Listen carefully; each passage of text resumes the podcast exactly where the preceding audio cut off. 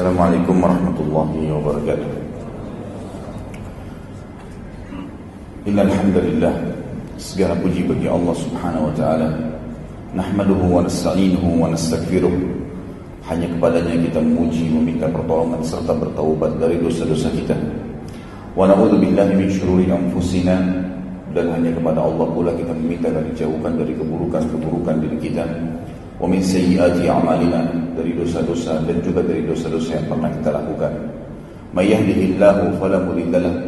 Barang siapa yang telah Allah berikan petunjuk maka tidak akan pernah sesat selamanya. Wa may yudlilhu fala hadiyalah. Dan barang siapa yang telah Allah sesatkan maka tidak akan mendapatkan petunjuk selamanya. Ilaha illallah wahdahu la syarika lah wa asyhadu anna Muhammadan abduhu wa rasuluh. Saya bersaksi tidak yang berhak disembah kecuali Allah dan Muhammad hamba juga utusannya. Qala Allah Ta'ala, Allah telah mengingatkan dalam kitabnya, Ya ayyuhalladzina amanu taqullaha haqqa tuqatihi wa la tamutunna illa wa antum muslimun. Hai sekalian orang-orang yang beriman, bertakwalah, hanya patuh dan tunduklah kepada satu-satunya pencipta segala sesuatunya di langit di bumi, di kedalaman lautan, kelihatan atau tidak kelihatan dengan mata manusia sebenar-benar patuh dan tunduk dan jangan sekali-kali meninggal dunia kecuali dalam keadaan Islam.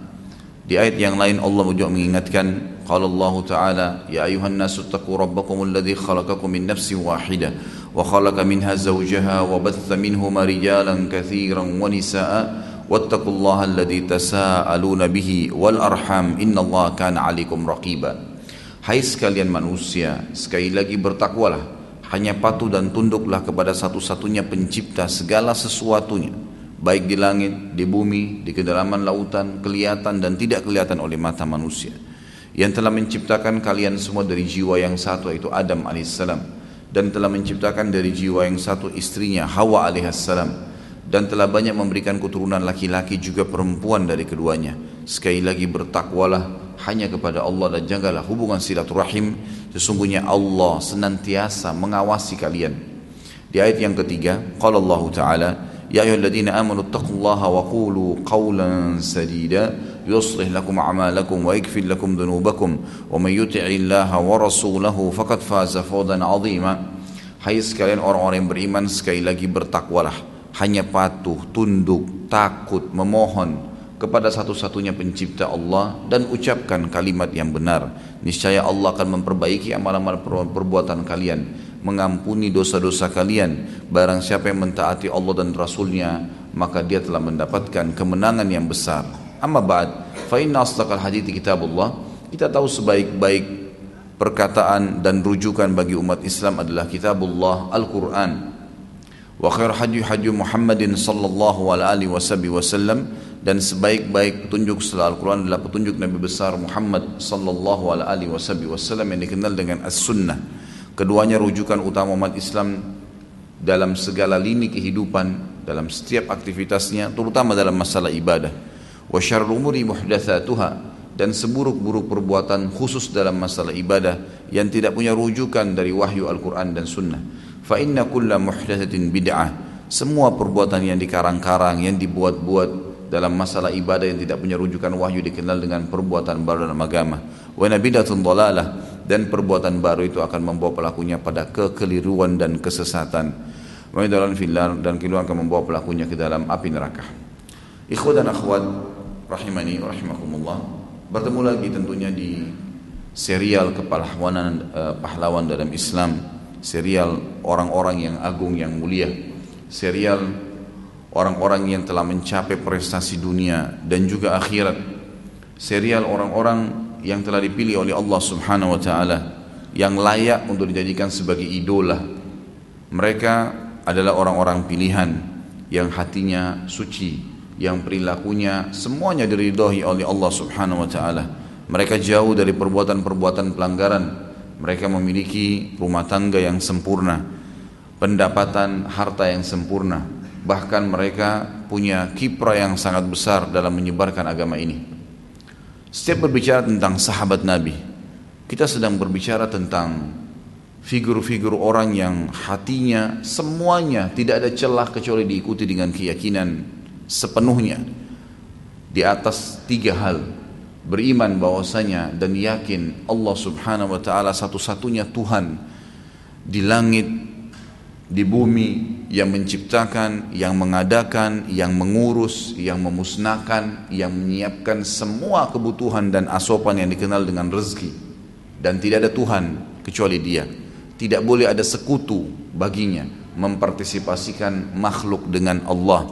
Tertanam sangat dalam di dalam hati para sahabat. Mereka sangat memahami kalimat ini. Sehingga muncul efek daripada keyakinan itu adalah tidak pernah menyembah, memohon, takut, bergantung.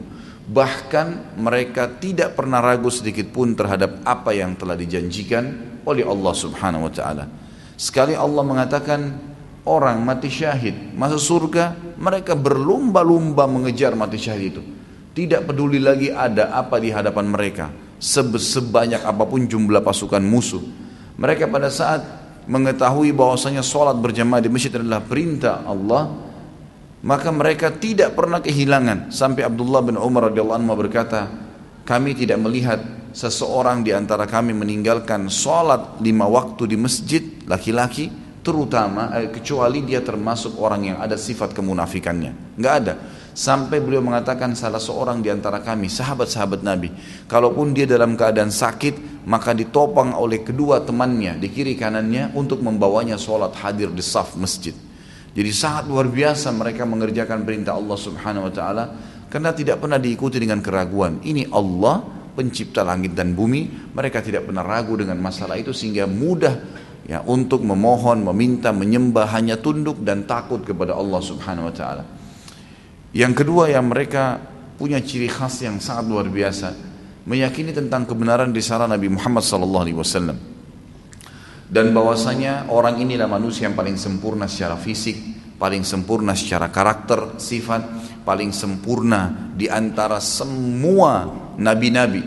Dari 124 ribu nabi, 313 rasul, mereka sangat tahu dan meyakini sabda Nabi SAW semua nabi-nabi diutus sebelumku khusus untuk kaumnya dan aku diutus untuk seluruh alam semesta dan mereka sangat tahu bahwasanya Nabi SAW telah bersabda kalau seandainya Musa dan Isa dua-duanya hidup di zamanku maka tidak ada pilihan lain kecuali keduanya akan menjadi pengikutku. Mereka yakin adalah seorang figur. Kalau mau diidolakan seseorang yang punya kelebihan fisik Napa Nabi Muhammad SAW orang yang paling sempurna fisiknya, paras wajahnya tampan, kulitnya putih, rambutnya hitam lebat, dan juga memiliki postur tubuh yang sangat kekar. Kalau dikatakan seseorang ayah, seorang suami, maka kita temukan beliau suami yang sangat luar biasa, tidak pernah memukul istrinya, tidak pernah memarahi, dan hanya tegas mengingatkan kalau terjadi pelanggaran agama. Seorang ayah yang semua anaknya merasa tentram di tangannya, tidak pernah di bawah naungannya tidak pernah merasa takut karena tidak pernah tangannya melayang memukul anak-anaknya bahkan cucu-cucunya dan beliau bahkan bermuamalah dengan sangat lembut figur yang sangat luar biasa dalam rumah tangga. Kita lihat dalam kehidupan sosial Nabi Muhammad SAW seorang pedagang yang jujur. Beliau SAW juga adalah orang yang punya martabat. Kalau berbicara kalimatnya berbobot dan punya makna dan tujuan. Dan kalau tidak beliau diam. Dan para sahabat sangat faham benar tentang masalah itu. Sehingga mereka betul-betul mengidolakan Nabi SAW tidak ada lagi orang lain. Sampai-sampai apa pun yang Nabi SAW ucapkan ya ditahkan, semua dikerjakan dan yang lain semua ditinggalkan. Tidak pernah lagi ada opsi lain dan mereka mengetahui firman Allah Subhanahu wa taala A'udzu billahi minasyaitonir rajim. Ma kana limu'minin wala mu'minatin idza qadallahu wa rasuluhu amran an yakuna lahumul khiyaratu min amrihim. Tidak layak bagi laki-laki yang mengaku beriman dan perempuan juga beriman yang kalau Allah dan Rasulnya sudah mengambil sebuah keputusan mereka masih punya opsi-opsi yang lain. Nggak ada lagi. Haram, haram ditinggalkan, halal, halal. Perintah dikerjakan, larangan dijauhi. Tidak ada keraguan dalam masalah itu. Ini ciri khas yang luar biasa yang semestinya kita tarik dalam kehidupan kita sehari-hari. Dan yang ketiga, mereka sangat yakin bahwasanya agama yang sedang mereka anut ini agama yang paling benar. Selain daripada agama Islam, batil, nggak diterima oleh Allah Subhanahu wa taala. Tidak ada yang diterima. Karena Allah yang berfirman dalam Al-Imran, A'udzu billahi minasyaitonir rajim. Inna dina indallahil Islam. Agama yang diterima di sisi Allah hanya Islam. Al-Imran juga sama ayat 85 Allah ingatkan wa may yabtaghi ghairal islami dinan falan yuqbala min wa huwa fil akhirati minal khasirin. Siapa yang coba-coba pilih selain al-Islam yang dibawa oleh Muhammad bin Abdullah salawatullahi wassalamu alaih maka itu ditolak. Dan dia di akhirat termasuk orang yang rugi. Serta mereka sangat faham firman Allah SWT Al-An'am ayat 125 menjelaskan siapa yang Allah inginkan kebaikan untuknya Allah yashrah sadrahu lil Islam Allah akan lapangkan dadanya untuk menganut Islam mempertahankan sampai dia mati. Mereka sangat faham.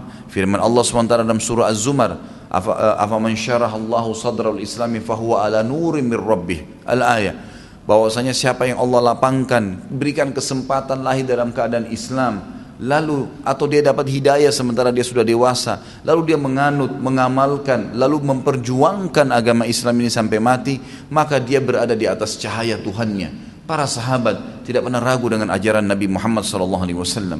Siksaan demi siksaan yang tertimpa mereka, seruan-seruan Allah dan Rasulnya untuk berjihad membela agama ini dan berdakwah, mereka selalu berada di saf-saf pertama dan luar biasa ciri khas ini. Teman-teman sekalian, saya sudah ulangi dan sering saya ulangi kalimat ini di lima pertemuan kita yang lalu tablik akbar dari Abu Bakar, Umar, Uthman, Ali dan Talha radhiyallahu anhum ajma'in dan hari ini insya Allah kita masuk ke tokoh sahabat yang luar biasa. Orang yang memiliki keberanian di atas rata-rata. Zubair bin Awam radhiyallahu anhu. Semuanya sahabat-sahabat ini luar biasa memiliki ciri khas yang saya katakan tadi. Mereka tidak pernah ragu dengan apa pun dari tiga tadi. Allah Tuhan, tidak perlu nyembah dan cari Tuhan lain. Rasulullah SAW adalah seorang nabi dan juga Islam ini agama benar sehingga mereka memperjuangkannya. Figur kita pada hari ini, figur atau sosok orang yang luar biasa. Saya waktu membaca tentang kisah beliau, Zubair bin Awam radhiyallahu anhu. Terus terang saya melihat diri saya seperti semut yang berada di sebelah gajah atau bahkan mungkin lebih kecil daripada itu. Bagaimana seorang Zubair bin Awam yang akan kita lihat kiprahnya di medan jihad luar biasa. Satu orang bisa mendobrak pasukan Romawi 250 ribu. 250 ribu orang didobrak oleh dia. Masuk ke pasukan musuh sampai ke ujung, belakang kembali lagi ke pasukan muslimin. Keberanian yang di atas rata-rata. Saya tidak pernah peperangan Nabi SAW Zubair tidak hadir radhiyallahu. Dan setiap kali hadir dalam peperangan pasti berada di depan dan pasti dia yang paling pertama menyerang. Subhanallah. Dan tidak pernah dalam penyerangan itu kelihatan sedikit saja masalah sifat pengecut misalnya atau ragu sama sekali. Luar biasa. Nanti kita akan lihat banyak kisah-kisah yang luar biasa kiprah beliau dalam kancah-kancah peperangan dan kita sudah bahasakan dari awal sampai Zubair bin Awam ini memang dari Abu Bakar, Umar, Uthman, Ali, eh, dan Talha dan Zubair bin Awam, enam orang ini memang yang khusus ya pada saat Nabi SAW sebutkan hadis yang sudah sering kita sebutkan juga di lima pertemuan kita yang lalu pada saat beliau berada di gunung Hira dan beliau mengatakan tenanglah wahai Hira pada saat Hira lagi goncang sesungguhnya di atasmu ada Nabi ada Siddiq orang yang terpercaya Abu Bakar kemudian juga ada syuhada ada orang-orang yang mati syahid dan pada saat itu ada Umar, Uthman, Ali, Talha dan Zubair. Lima orang ini semua mendapatkan sabda Nabi SAW mereka mati syahid dan yang luar biasanya terutama dua figur yang terakhir Talha dan Zubair dua orang ini begitu mendengarkan sabda Nabi SAW tentang masalah mereka akan mati syahid semenjak itu tidak pernah ada celah untuk mendapatkan mati syahid kecuali mereka di awal. Selalu, sengaja malah mencari. Ini luar biasa nih. Berarti begitu yakinnya mereka dengan apa yang Allah dan Rasulnya janjikan Sallallahu Alaihi Wasallam. Jadi ini ciri khas yang luar biasa. Sebelum kita mulai, saya akan mulai buka, saya akan berbicara dengan akhwat kita di belakang sana. Ada kata-kata bijak. Kata-kata bijak ini dikatakan di belakang laki-laki bijak di belakang laki-laki sukses ada wanita yang bijak dan wanita yang sukses. Ternyata akhwat kita tolong garis bawahin. lahirnya kader-kader umat yang luar biasa. Laki-laki yang memimpin umat ini itu di tangan para wanita yang luar biasa juga. Ibu-ibu mereka adalah orang-orang yang luar biasa. Betul-betul kepribadiannya kokoh, keimanannya luar biasa, keyakinannya sempurna. Sehingga memang dia mewariskan itu pada anak-anaknya. Dan ini kita lihat pada figur Zubair bin Awam. Zubair bin Awam radhiyallahu anhu ini adalah sepupu Nabi sallallahu alaihi wasallam. Ibu Zubair bernama Sofia binti Abdul Muttalib. Sofia ini adalah tante Nabi Shallallahu Alaihi Wasallam. Ayah Nabi bernama Abdullah. Di atas Abdullah ada Sofia, kakak perempuannya ayahnya Nabi SAW. Dan anaknya adalah Zubair. Anaknya Sofia adalah Zubair. Tentu di dalam bahasan sirah, kalau teman-teman ikutin saya sempat menyebutkan Abdul Muttalib kakek Nabi SAW punya 16 orang anak. 10 laki-laki dan 6 perempuan. Dari laki-laki ada yang mendapatkan masa kenabian empat orang dan dua beriman dua kafir Abu Lahab dan Abu Talib yang meninggal dalam keadaan kufur sementara Hamzah dan Abbas radhiyallahu anhu dalam keadaan Islam dari kalangan saudara ayah Nabi SAW perempuan yang masuk Islam di awal-awal adalah Sofia binti Abdul Muttalib ibunya ya Zubair bin Awam. Sofia ini terkenal sangat tegas dengan anaknya. Ketegasan ini bukan kekerasannya, bukan kekerasan, tapi ketegasan. Ini boleh, ini nggak boleh. Dan yang paling merupakan ciri khas Sofia yang terkenal radhiyallahu anha adalah beliau selalu berusaha menghilangkan rasa takut dari anaknya. Tidak boleh ada rasa takut. Dan takut ini hanya boleh kepada Tuhan Allah Subhanahu wa taala. Sehingga Zubair bin Awam tumbuh besar dengan tidak pernah takut. Tidak pernah takut kecuali kepada Allah Subhanahu wa taala. Sama sekali. Kalau cuma sama manusia, sama hewan, semua itu kecil bagi dia. Ayah Zubair tentu meninggal waktu dia masih kecil dan waktu itu belum masuk Islam. Itu data yang saya dapatkan. Tapi yang jelas ibunya sempat masuk Islam. Kepribadian Sofia yang sangat luar biasa semenjak mengucapkan syahadat. Waktu Nabi SAW mengundang seluruh kerabatnya terutama tante dan pamannya di rumah beliau SAW kemudian Sofia mengikrarkan syahadat semenjak waktu itu dia termasuk tokoh sahabiat Nabi yang sangat gigih mempertahankan agama dan dia lebih banyak fokus mendidik anaknya dalam masalah agama ini pokoknya dia menanamkan di diri anaknya Zubair agar menganut agama Islam dan pada saat itu umur Zubair masih 15 tahun. Masuk Islam di tangan Nabi SAW melalui Abu Bakar. Kemudian Sofia, waktu itu memang dia datang kepada Abu Bakar lalu Abu Bakar tunjukkan dia untuk bertemu dengan Nabi SAW. Tapi sebelumnya memang ada wasiat dari Sofia untuk dia mengikuti ya Muhammad SAW yang merupakan sepupu Zubair sendiri. Baik, Zubair bin Awam ini Beliau lahir 28 tahun sebelum hijrah dan beliau wafat tahun 36 Hijriah. Tepatnya tahun 656 Masehi. Dan beliau masuk Islam di umur 15 tahun. Ibunya Sofia binti Abdul Muttalib yang sangat terkenal dengan ketegasannya kepada anaknya dan selalu mengembalikan anaknya kepada Allah dan Rasulnya dan memohon dan meminta mendidik anaknya agar selalu hanya patuh kepada keduanya Allah dan Rasulnya tidak pernah yang lain. Kita ketemukan misalnya banyak muslimah yang mungkin hanya sekedar untuk duduk nonton sinetron yang mungkin hanya sekedar untuk duduk ngobrol sama teman-temannya lalu tidak mau diganggu oleh anaknya maka dia membuat cerita kosong dusta. Gitu ya. tidur sekarang. Kalau tidak tidur nanti kamu digigit. Momok atau apalah istilahnya. Gitu kan. tidak ada syaitan yang bisa gigit manusia. Dusta. Tapi sering terjadi. Jangan keluar. Nanti kamu begini jangan ke sana nanti kamu begini. Banyak ancaman-ancaman yang diucapkan kepada anak-anaknya yang tidak mendidik sama sekali. Sofia berbeda. Lahir Zubair bin Awam yang kita dengar nanti kiprah-kiprahnya itu justru dengan kejujuran yang dia sampaikan dan mendidik anaknya hanya takut kepada Allah dan Rasulnya sehingga menjadi pemimpin besar umat ini. Beliau memiliki banyak sekali manakib. Manakib ini maksudnya kelebihan-kelebihan tentunya. Ada poin-poinnya.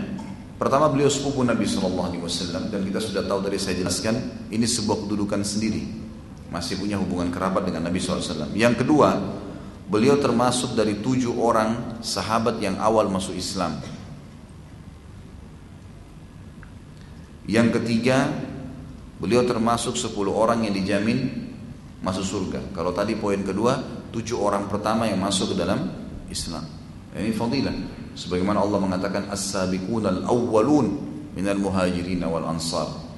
Orang-orang yang pertama masuk Islam dipuji oleh Allah dari orang-orang muhajirin dan ansar. Sepuluh orang yang masuk surga hadis yang sudah sering kita sebutkan di mana Nabi SAW mengatakan Abu Bakar di surga, Umar di surga, Uthman di surga, Ali di surga, Talha di surga dan juga Zubair di surga. Disebut oleh Nabi SAW Zubair. Kemudian beliau mengurutnya mengatakan lalu Abdurrahman bin Auf di surga, Sa'ad bin Waqqas di surga.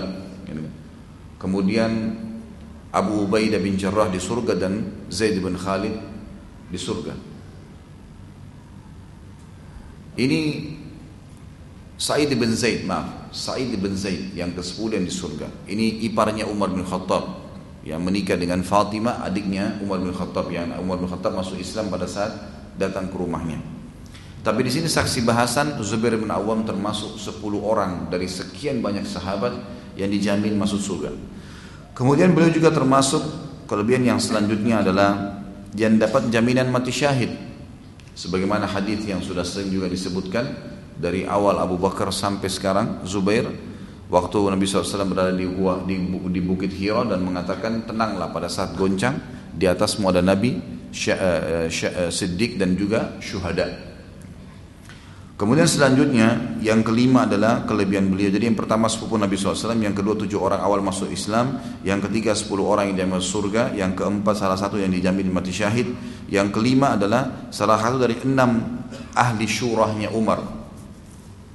Waktu kita bahas tentang Umar bin Khattab sebelum meninggal, beliau sempat mengumpulkan enam orang dari sahabat Nabi yang dijamin surga yang tersisa.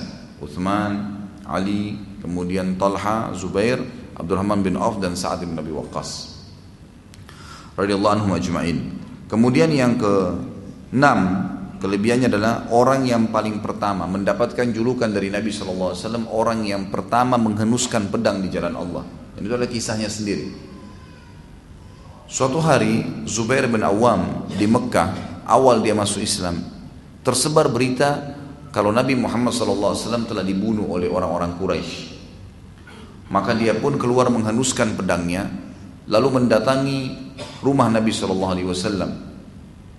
Pada saat dia mengetuk dan dia temukan Nabi SAW membuka pintu, maka dia pun merasa lega, tapi dengan pedang terhenus di tangannya, seperti orang yang siap untuk berperang. Dan waktu itu umurnya 15 tahun. 15 tahun luar biasa seperti pembelaan terhadap Nabi SAW. Lalu kata Nabi SAW, kenapa kau Zubair? Dia bilang, saya dengar ya Rasulullah, anda dibunuh oleh orang Quraisy. Lalu kata Nabi SAW, memang apa yang kau ingin lakukan? Maka dia bilang, kalau saya tahu ya Rasulullah dan anda dibunuh, saya akan membunuh pembunuh anda. Maka kata Nabi SAW, semoga Allah memberkahimu dan memberkahi pedangmu. Artinya nanti kamu akan banyak berjuang di jalan Allah Subhanahu Wa Taala. Di dalam riwayat yang lain, Nabi SAW menunjuk pedangnya sambil berkata, sungguh pedang ini adalah pedang yang paling pertama dihenuskan di jalan Allah.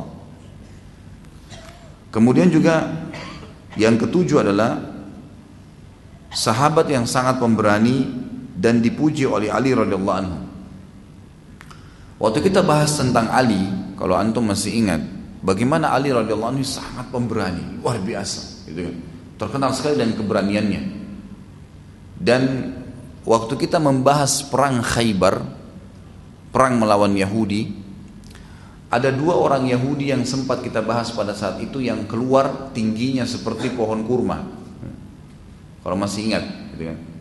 Yang semua badannya dipenuhi dengan besi. Dan yang menghadapi dua orang ini, Orang dua orang Yahudi yang tingginya sampai seperti pohon kurma ini bisa dua meter, dua meter setengah tingginya. Adalah Ali bin Abi Thalib dan Zubair bin Awam.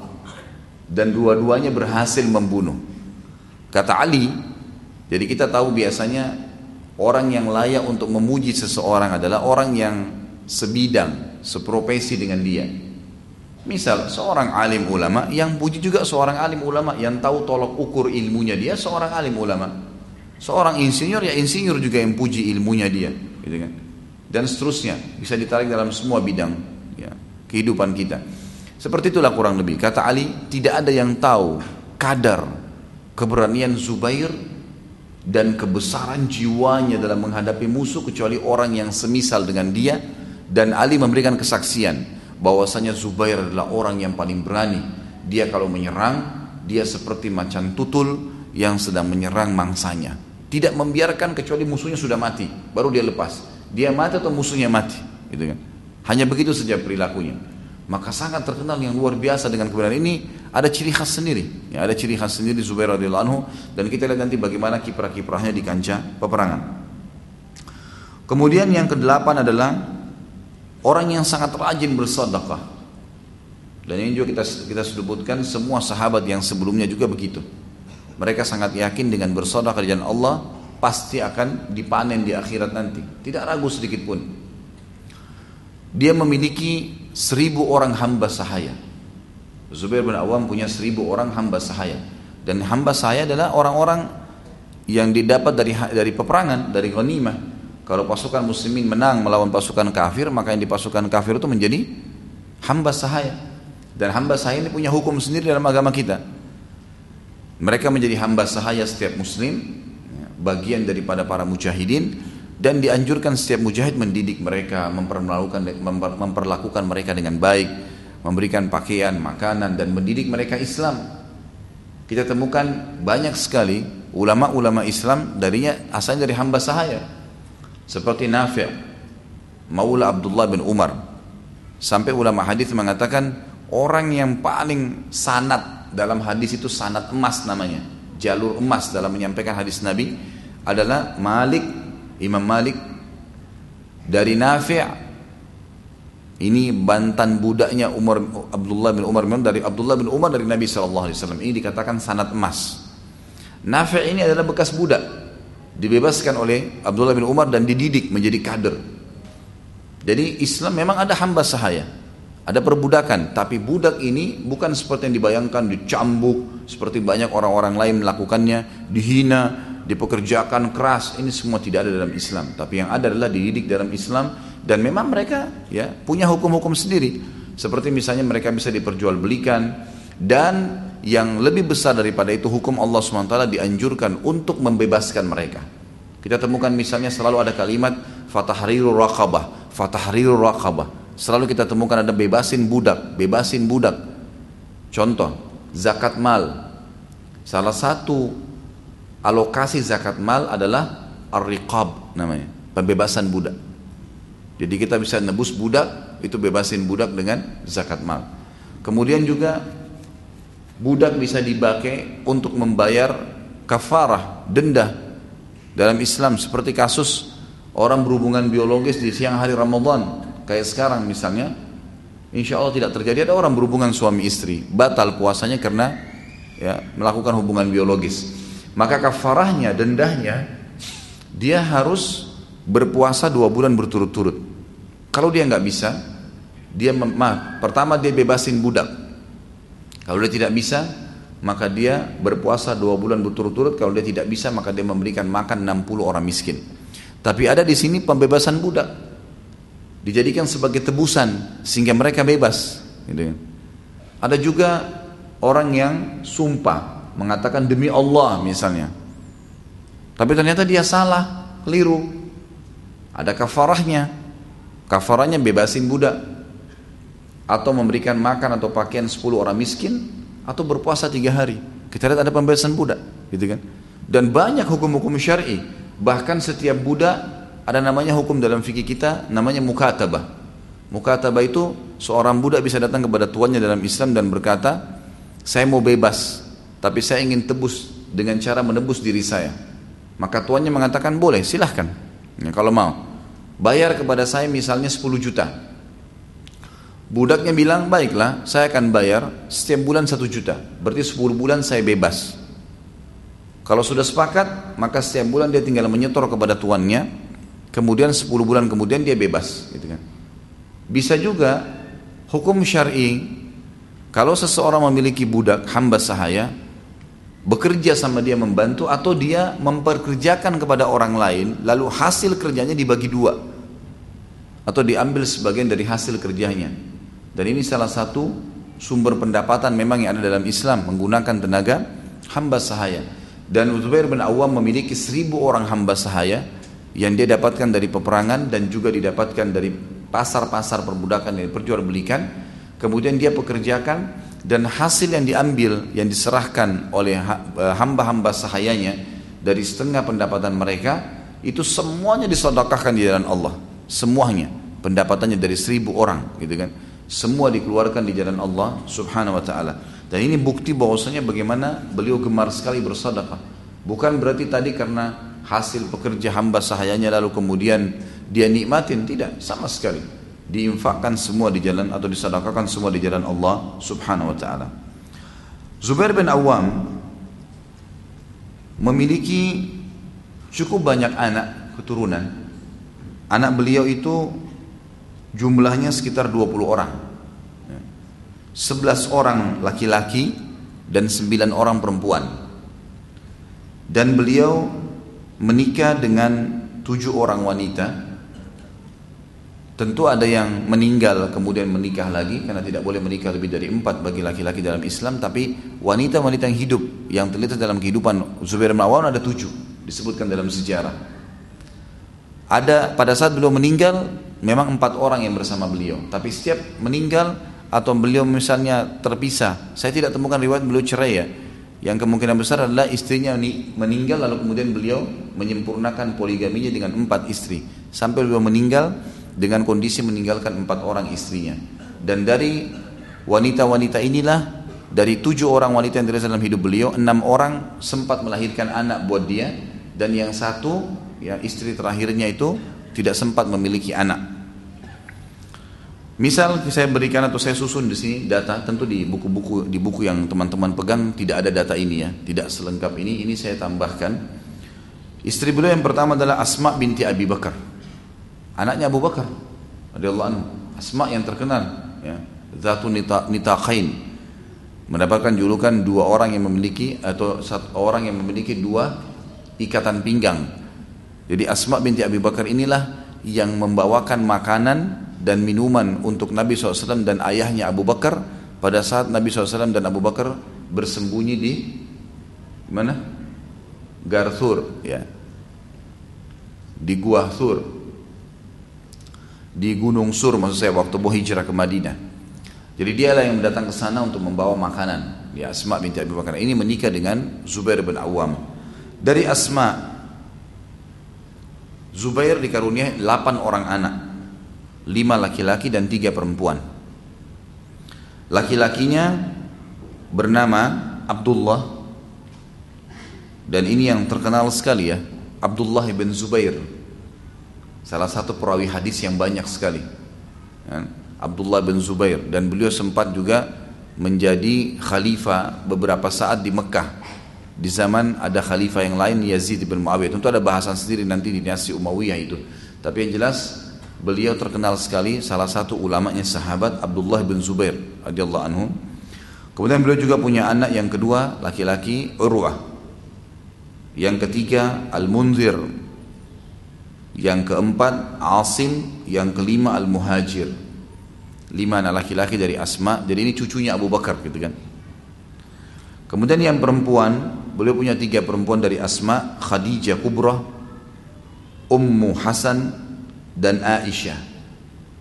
Jadi tiga perempuan dari Asma binti Abi Bakar. Kemudian dari istri yang kedua adalah Amah binti Sa'id bin As Sa'id bin As ya, sahabat juga yang terkenal anaknya dinikahi oleh Zubair bin Awam Amma binti Sa'id yang dikenal dengan Ummu Khalid Allah karuniai anak dari istri yang kedua ini lima orang anak, dua laki-laki dan tiga perempuan. Laki-lakinya Khalid dan Amr. Khalid dan Amr. Dan perempuan adalah Habibah, Sauda dan Hindun. Tiga anak perempuan dari Amah binti Sa'id bin As. Istri yang ketiga adalah Ar-Rabab binti Anif bin Ubaid. Memiliki tiga orang anak, dua laki-laki dan satu perempuan. Anak laki-laki beliau dari Ar-Rabab ini istri ketiga Mus'ab dan Hamzah. Anak perempuannya satu Ramlah namanya. Ramlah ya. Nanti saya sebutkan kenapa saya sebutkan ini ya masalah adanya beberapa orang istri, kemudian anak-anak beliau. Banyak manfaat-manfaat yang kita ambil pelajaran sebentar lagi setelah saya jelaskan dulu nama-nama istri dan anak beliau. Yang keempat, wanita yang terlintas dalam hidupnya adalah Zainab dan Zainab memiliki dua orang anak, dua-duanya laki-laki, Ubaidah dan Ja'far. Ubaidah dan Ja'far.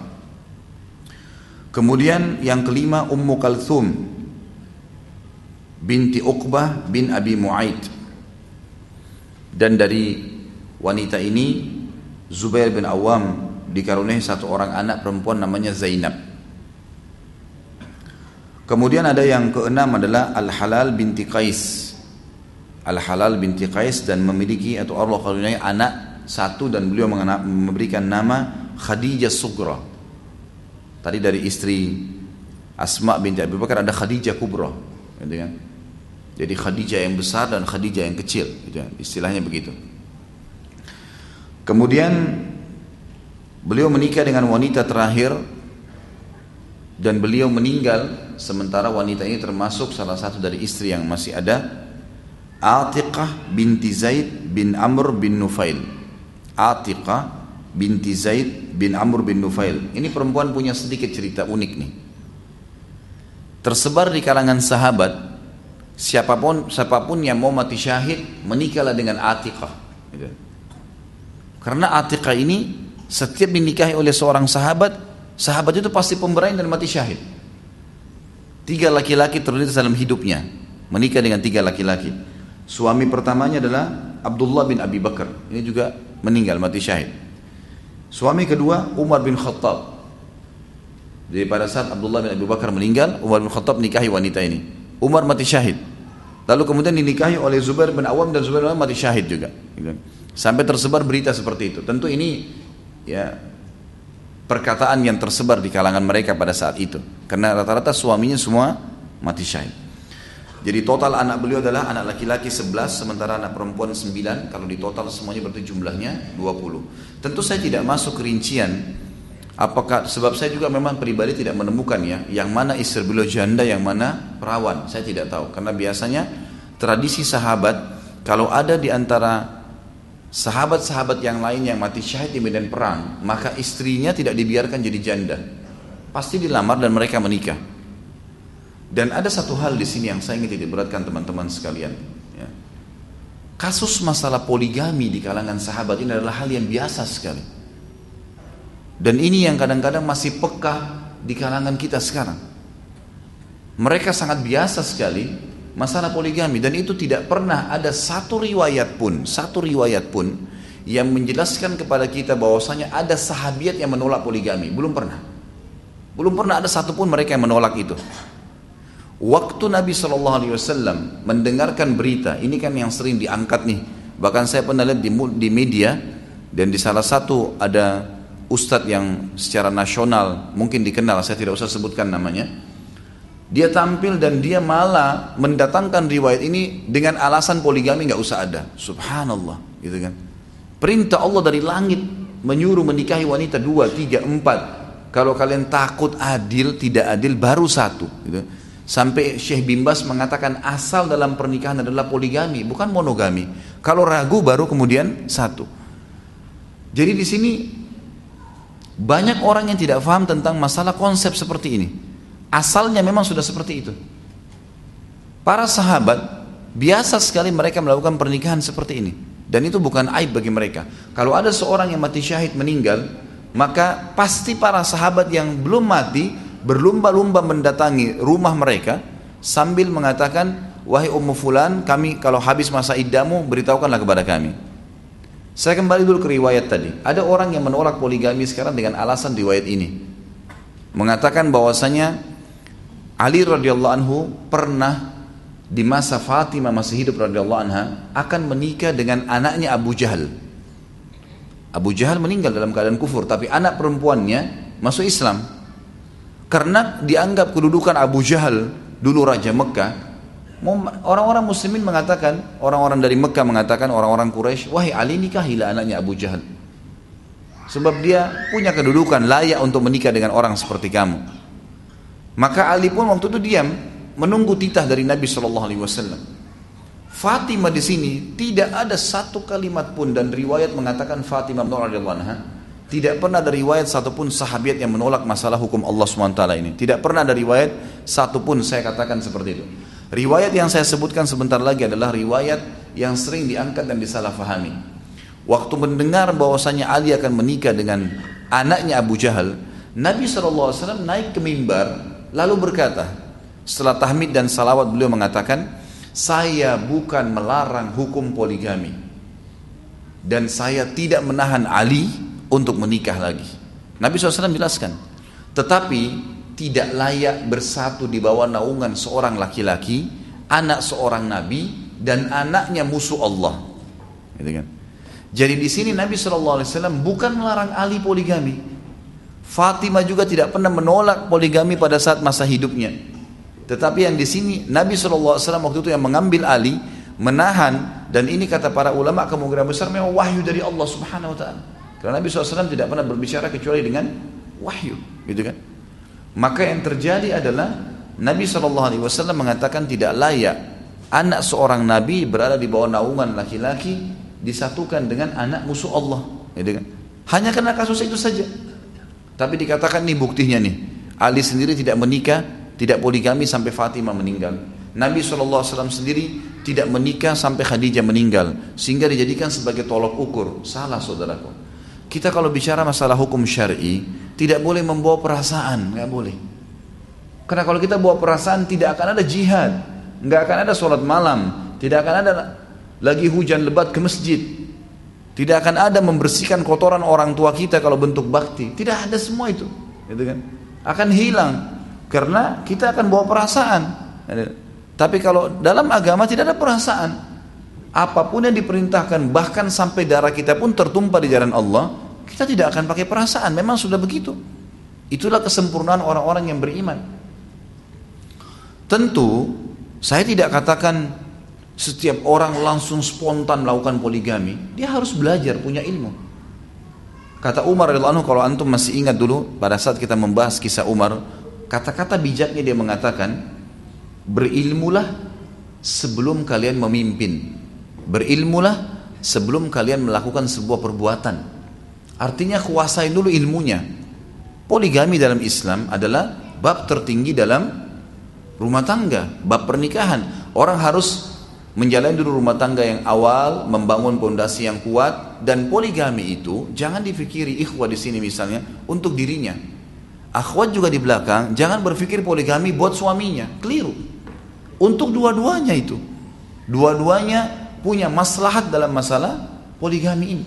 Si suami mendapatkan tambahan pasangan karena menjalankan sunnah Allah, perintah Allah. Karena tidak ada laki-laki melakukan poligami dengan niat hanya hawa nafsu kecuali pasti akan rusak rumah tangganya. Nggak pernah berhasil poligami itu. Tapi kalau niatnya karena perintah Allah dan Rasulnya, memang ini adalah sebuah perintah Allah, dan dia juga tidak sampai merusak rumah tangga dia yang pertama tidak ada udur syari kalau dia rusak maka insya Allah itu akan aman-aman saja tidak ada masalah makanya dia merangkul pasangannya untuk sama-sama menyempurnakan agama itu gitu kan. sama-sama bagi akhwat yang suaminya menikah maka dia akan mendapatkan sahabat yang dekat dengan dia ini bukan musuh bukan saingan sampai dalam bahasa Indonesia itu diistilahkan dengan madu madu kan selalu manis gitu ya Artinya orang yang selalu bisa memberikan kehangatan, ketentraman. Banyak teman-teman saya melakukan ini dan memang melakukan dengan asas agama. Subhanallah ke mana-mana pasangan hidup mereka sama-sama pergi. Bahkan ada teman saya yang sangat dekat di kota Makassar. Itu sampai jadi buah bibir di Makassar ke mana pun istri-istri mereka dia jalan sama-sama semuanya rame-rame. Mungkin orang kalau pakai perasaan nggak masuk di akal. Kenapa harus begini? Kalau anda belum bisa melakukannya, jangan menolak hukum Allah Subhanahu Wa Taala.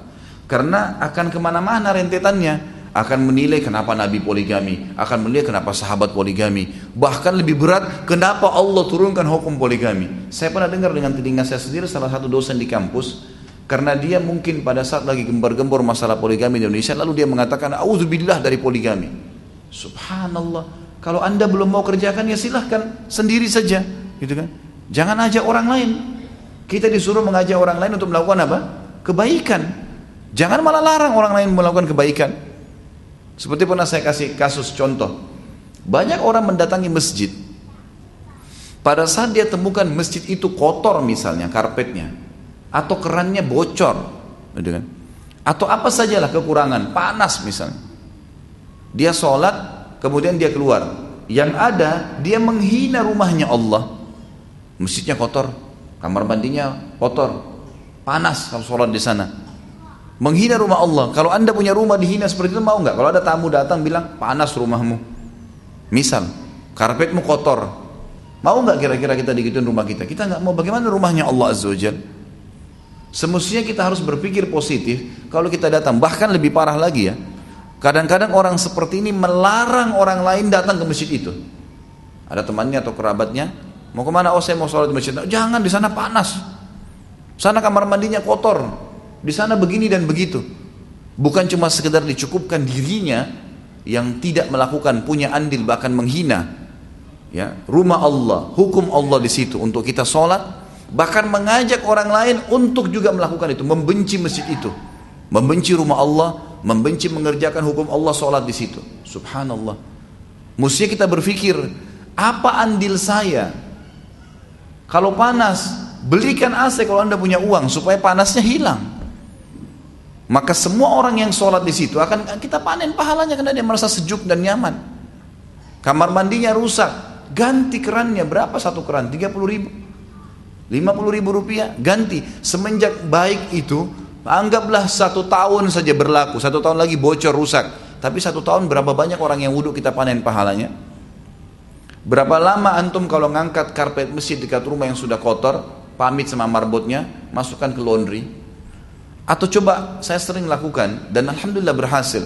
Setiap kali ada terlintas di benak saya sebuah program sosial, maka saya langsung lempar ke jemaah saya. Ini ada program motor untuk dai, ini ada program untuk cetak buku ulang, ini ada untuk AC masjid, ini untuk dispenser, ini untuk ini. Jadi saya buatin program dan Alhamdulillah dengan mudah bergulir karena saya ngajak orang-orang berbuat kebaikan. Allah mudahkan, Allah berkahi. Berapa banyak tempat yang sudah kita perbaikin, berapa banyak eh, kasus-kasus masalah orang terlilit utang sudah terlunasi dan beragam macam hal. Pikirkan bagaimana kita punya andil di situ. Ada orang subhanallah, kasus dalam ini contoh ini tarik dalam masalah poligami. Ada orang dia belum bisa poligami, dia menghina poligami itu. Gitu kan? Ini berbahaya sekali ini. Menghina hukum Allah SWT. Kalau dia belum bisa dia sendiri, jangan ajak-ajak orang lain, gitu kan? Dan lebih parah daripada itu, tadi sama kasus masjid. Dia udah menghina rumahnya Allah. Yang kedua, lebih parah daripada itu. Dia menghadang orang lain untuk datang ke masjid itu.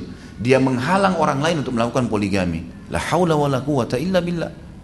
Kalau anda masih belum bisa, maka berarti ilmu anda yang belum sampai ke situ. Gitu kan? Kalau kita belum punya ilmu, berarti syaratnya adalah belajar. Coba pelajari, bukan malah membenci hukum Allah Subhanahu wa taala. Dan ini hal mendasar yang difahamin sekali oleh para sahabat dan sahabiat. Mereka tidak punya kendala sama sekali dengan masalah itu. Tidak pernah ada satu riwayat istri-istri Nabi Sallallahu Alaihi Wasallam menolak waktu Nabi nikah poligami. Gak pernah. Coba datangkan satu riwayat pun tidak ada. Sama sekali. Yang ada mereka cemburu iya. Terjadi kecemburuan itu pun, ini tolong digaris bawahi. Saya sekaligus mengingatkan karena ada di antara teman-teman kita dai. Subhanallah, mereka tidak poligami, terus mencak-mencak di YouTube di mana-mana saya lihat cuplikannya. Ya, bahkan ada beberapa orang di antara teman saya, saya baru rencana mau telepon gitu. Ngomong masalah mustahil poligami terjadi. Mustahil kalau ada orang bisa membuat seorang istri membuat suaminya nikah sama temannya. Subhanallah. Kok bisa mustahil? Dari mana mustahilin? Dan saya temukan ternyata teman-teman ini, teman-teman ini ternyata memang belum poligami. Emang dia bukan praktisi. Maka saya sarankan, kalau kita belum melakukan sebuah ibadah, jangan kita menjadi tokoh di situ. Bukan ahlinya gitu kan. Kalau kita lihat orang-orang yang praktisi, saya temukan banyak kasus di lapangan. Orang-orang yang berpoligami, yang memang istrinya punya andil di situ. Guru besar saya yang saya sangat kagumi, Dr. Saleh Suhaimi. Beliau buta matanya di Masjid Nabawi. Beberapa tahun lalu mungkin kurang lebih ya, kurang lebih sekitar 9-10 tahun yang lalu. Saya ditelepon oleh sepupu beliau Dr. Fahad yang mengajar saya materi akidah di Masjid Nabawi di, di kampus dulu di Madinah. Khalid uh, ada Syekh Saleh Suhaimi mau menikah. Tolong dicarikan istri. Dia mau istrinya dari Indonesia. Baik Syekh, insya Allah. Saya iklanin di pengajian saya waktu itu masih di Makassar.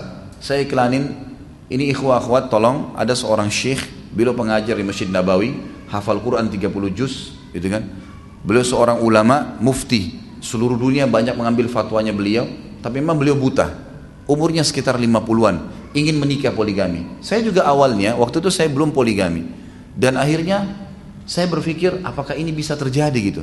Tapi saya coba tawakal Allah. Subhanallah, banyak akhwat yang hubungin saya waktu itu ke HP saya.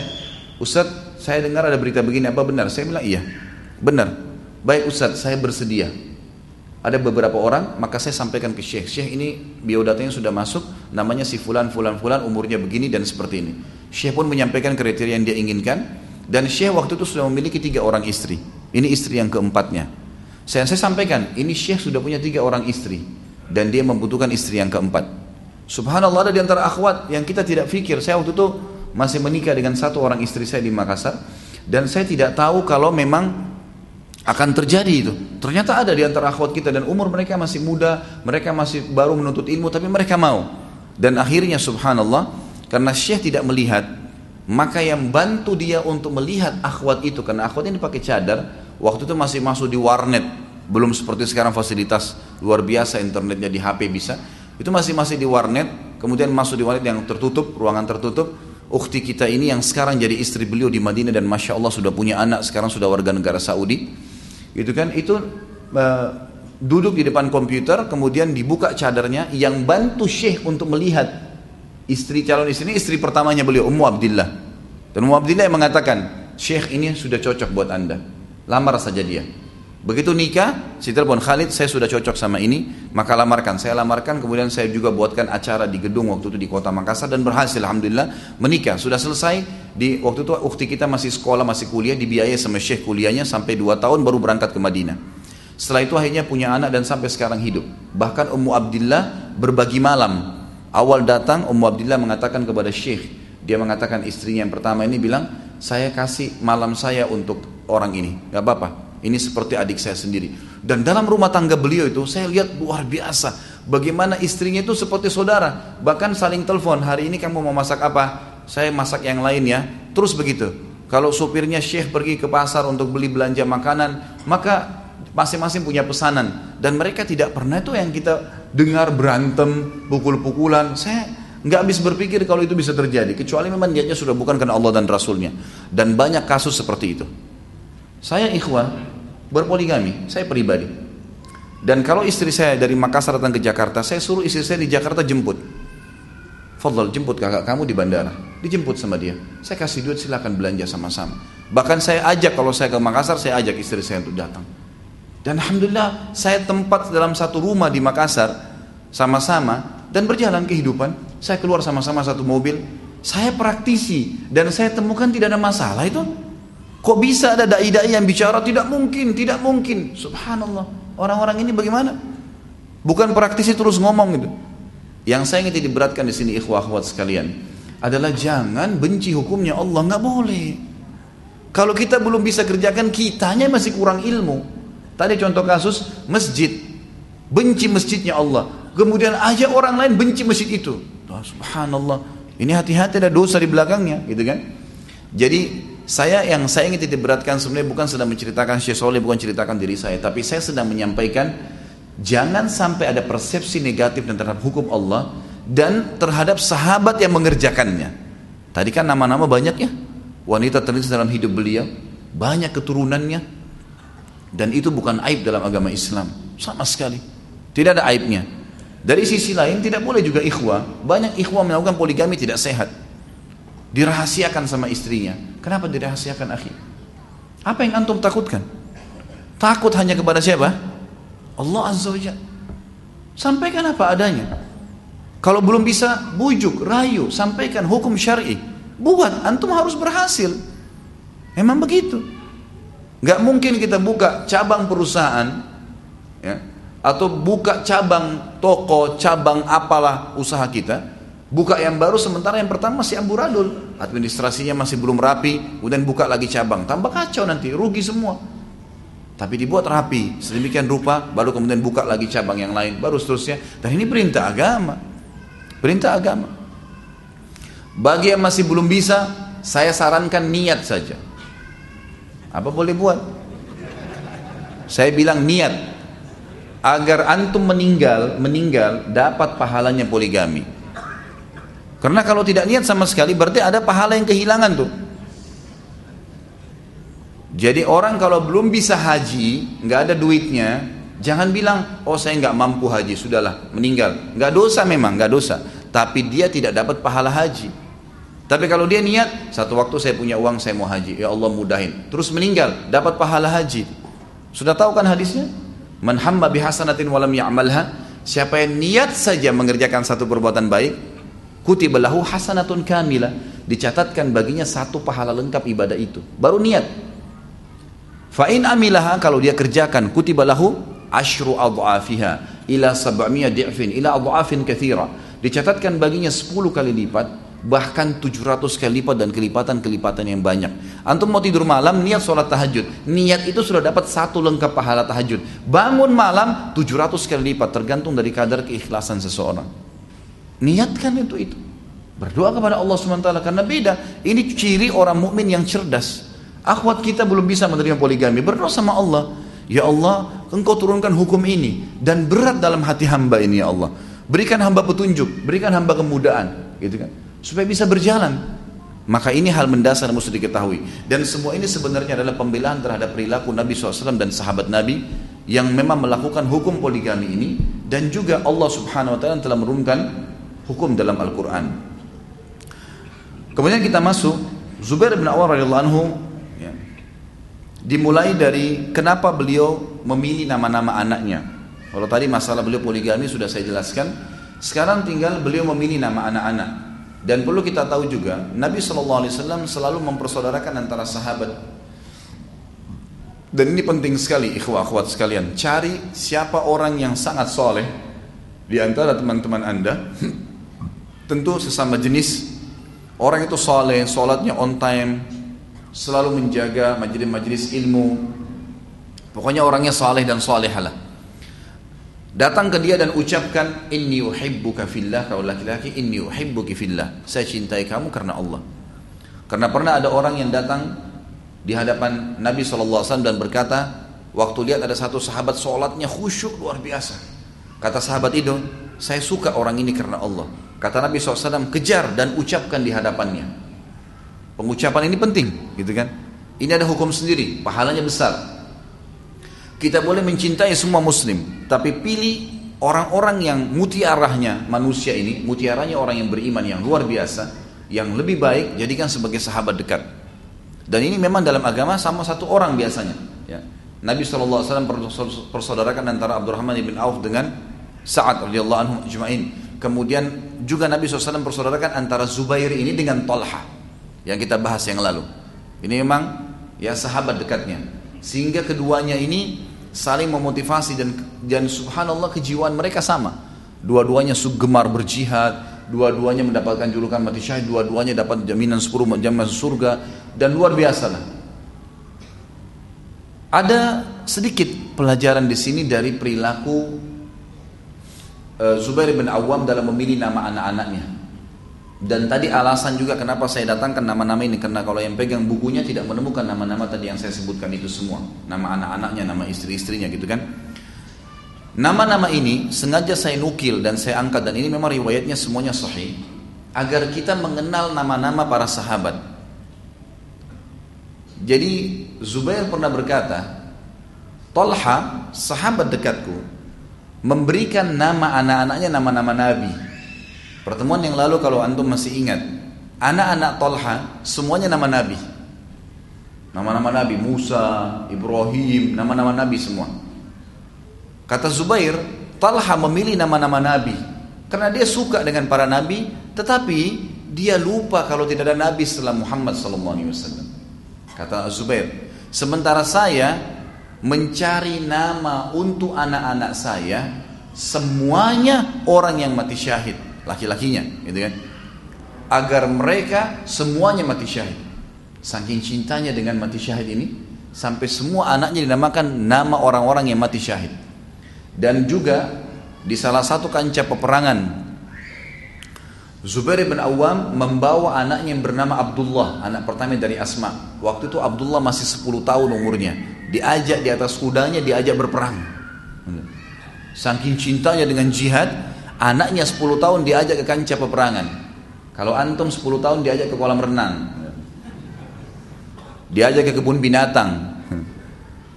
Diajak ke mall, Zubair Awam bawa anaknya di kancah peperangan satu kuda sama dia sambil bacot-bacotan sama musuh anaknya ada di situ lihat saksikan ini jihad di jalan Allah nak 10 tahun bagaimana nggak jadi mujahid tuh anak gitu luar biasa sangat cintanya dengan syahada ini beliau mengatakan dalam salah satu riwayat tentu riwayatnya ada disebutkan ya di dalam tabakat uh, karya Ibnu Sa'ad di jilid 3 halaman 74 Zubair bin Awam berkata, sungguhnya Talha bin Ubaidillah At-Taimi memberi nama anak-anaknya dengan nama-nama para nabi.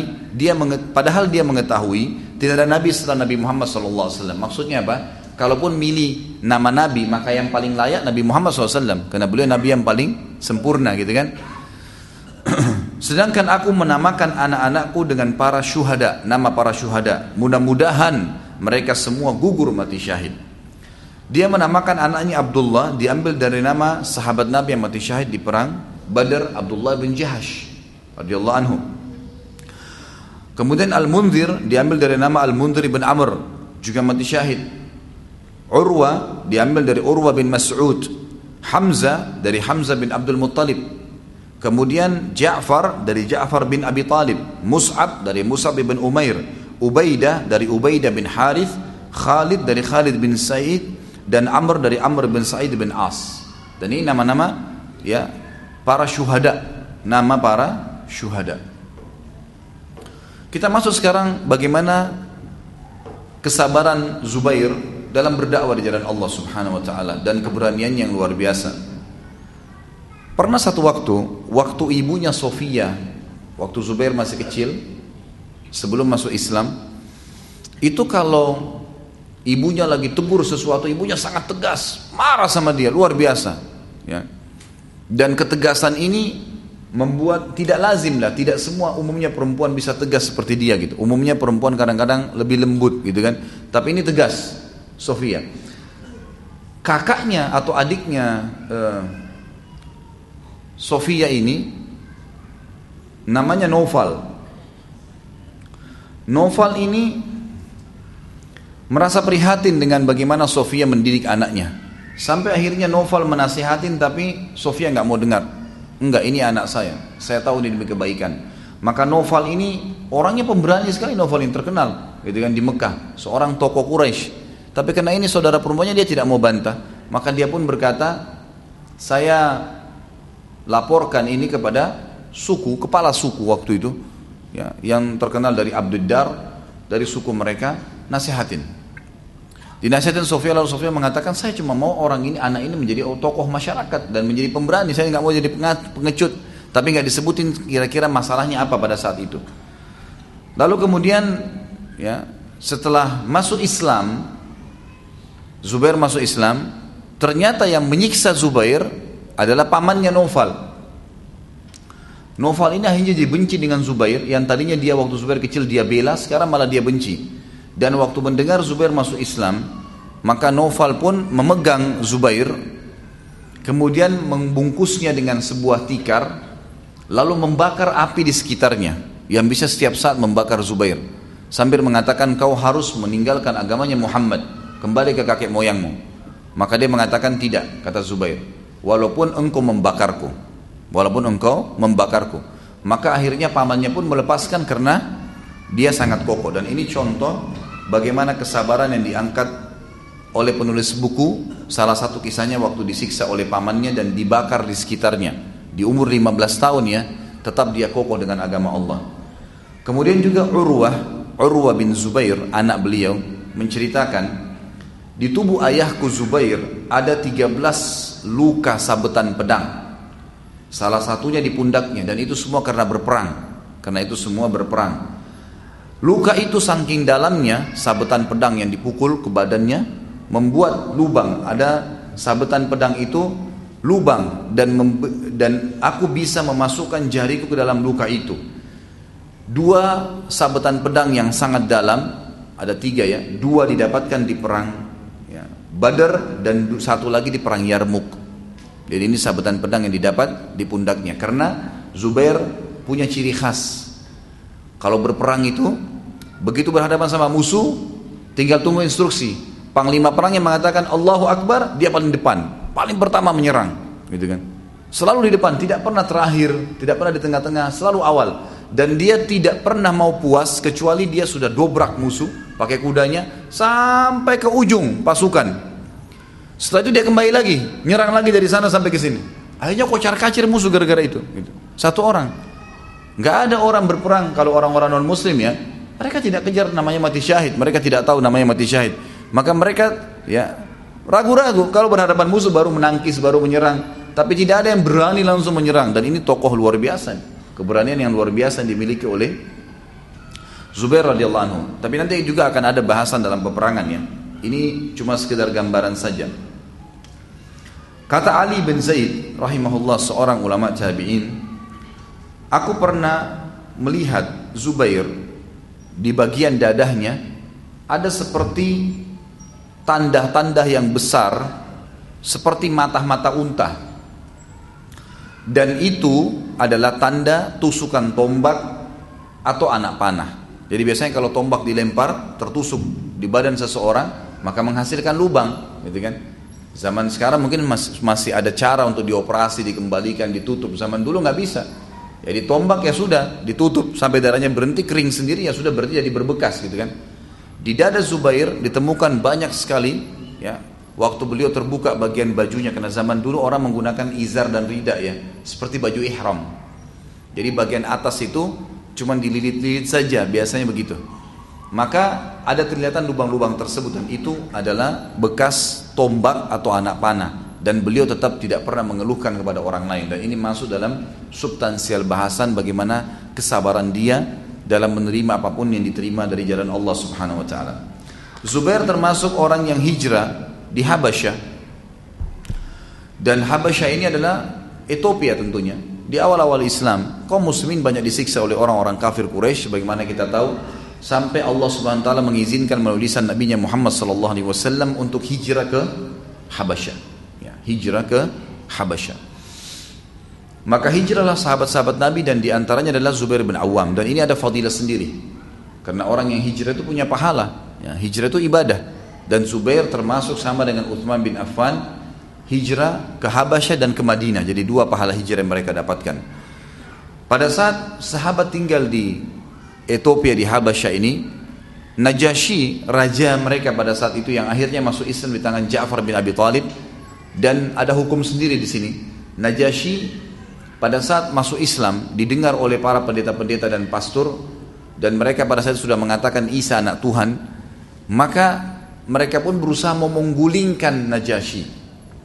Maka Najasyi akhirnya menyembunyikan Islamnya dan beliau sempat meletakkan di bagian bajunya lembaran Al-Quran dari yang ditulis di atas kulit dibawa oleh Ja'far lalu ditaruh di dalam dadahnya. Lalu dikumpulin sama dia pastor-pastor semua sambil dia mengatakan Kenapa kalian mau memerangi saya? Kata mereka, engkau telah berkhianat wahai raja.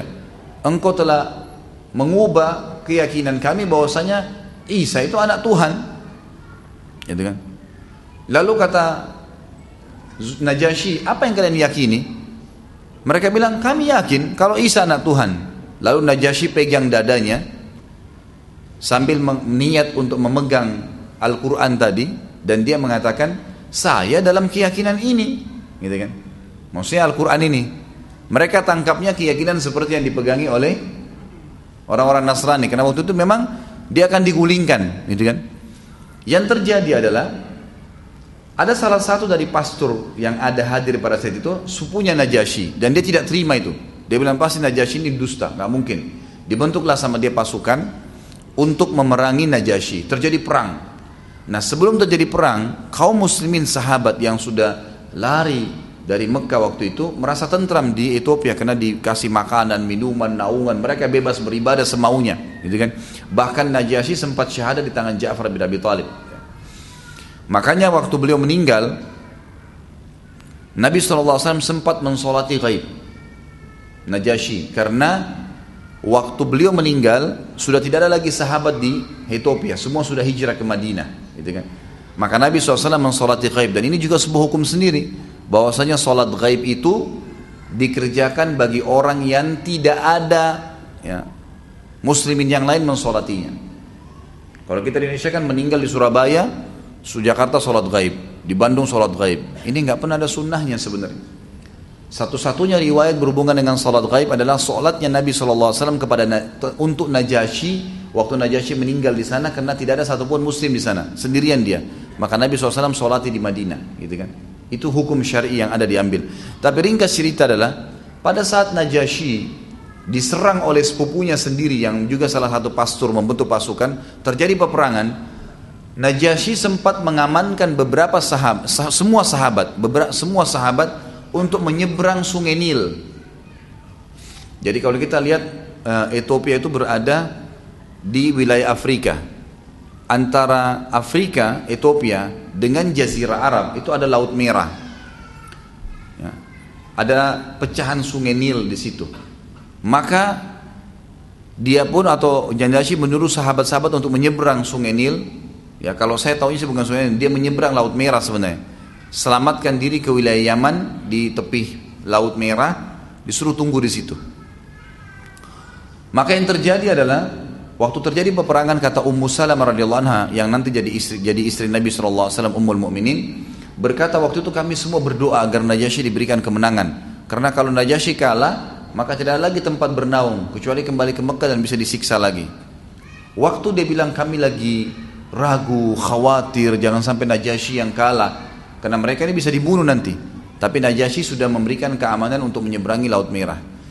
Kata Ummu Salamah, kami pun akhirnya berkata satu sama yang lain, siapa kira-kira yang berani menyeberang laut ini, lalu menyaksikan peperangan, melihat siapa yang menang, lalu menginformasikan kepada kami. Semua orang waktu itu diam, tidak ada yang ngomong. Zubair datang mengatakan saya, umurnya 15 tahun waktu itu. Saya akan nyeberangin lautan ini dan saya akan saksikan peperangan itu. Kata Ummu Salamah, lalu kemudian ditiupkanlah ya, bantal atau balon gitu kan yang diletakkan di dalam lalu dia menyeberang lalu Zubair pun menyaksikan per, per, apa, peperangan tersebut dan tidak lama kemudian sementara kami lagi dalam keadaan ragu Zubair sudah menyeberang kembali dan berteriak sambil mengatakan berita gembira wahai kaum mukminin Najasyi telah diberikan kemenangan oleh Allah Subhanahu wa taala tapi di sini ada peran Zubair bin Awam yang sangat luar biasa beraninya karena kalau dia pergi menyaksikan peperangan berarti ada kemungkinan dia kena serangan gitu kan tapi dia berani hadir pada saat itu untuk mendatangkan informasi kepada kaum muslimin dan ini saya angkat karena memang ditulis dalam buku yang sedang kita bedah. Kita masuk sekarang bagaimana perannya dia dalam kancah peperangan. Dimulai dari perang Badar misalnya. Perang Badar Zubair bin Awam tampil menggunakan imamah berwarna kuning dan beliau berada di, di depan pasukan pada saat awal takbir Nabi Shallallahu Alaihi Wasallam menyerang maka dia sudah menyerang orang-orang Quraisy, gitu kan? Bahkan para sahabat sepakat mengatakan kekuatan muslimin ada di tiga orang, Hamzah, Ali, dan Zubair. Tiga orang ini luar biasa. Jadi ini ujung tombaknya para penyerang uh, uh, apa sahabat gitu.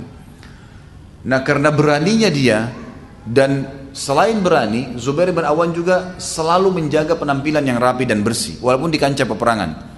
bajunya selalu bersih, penampilannya bersih, imamahnya bagus.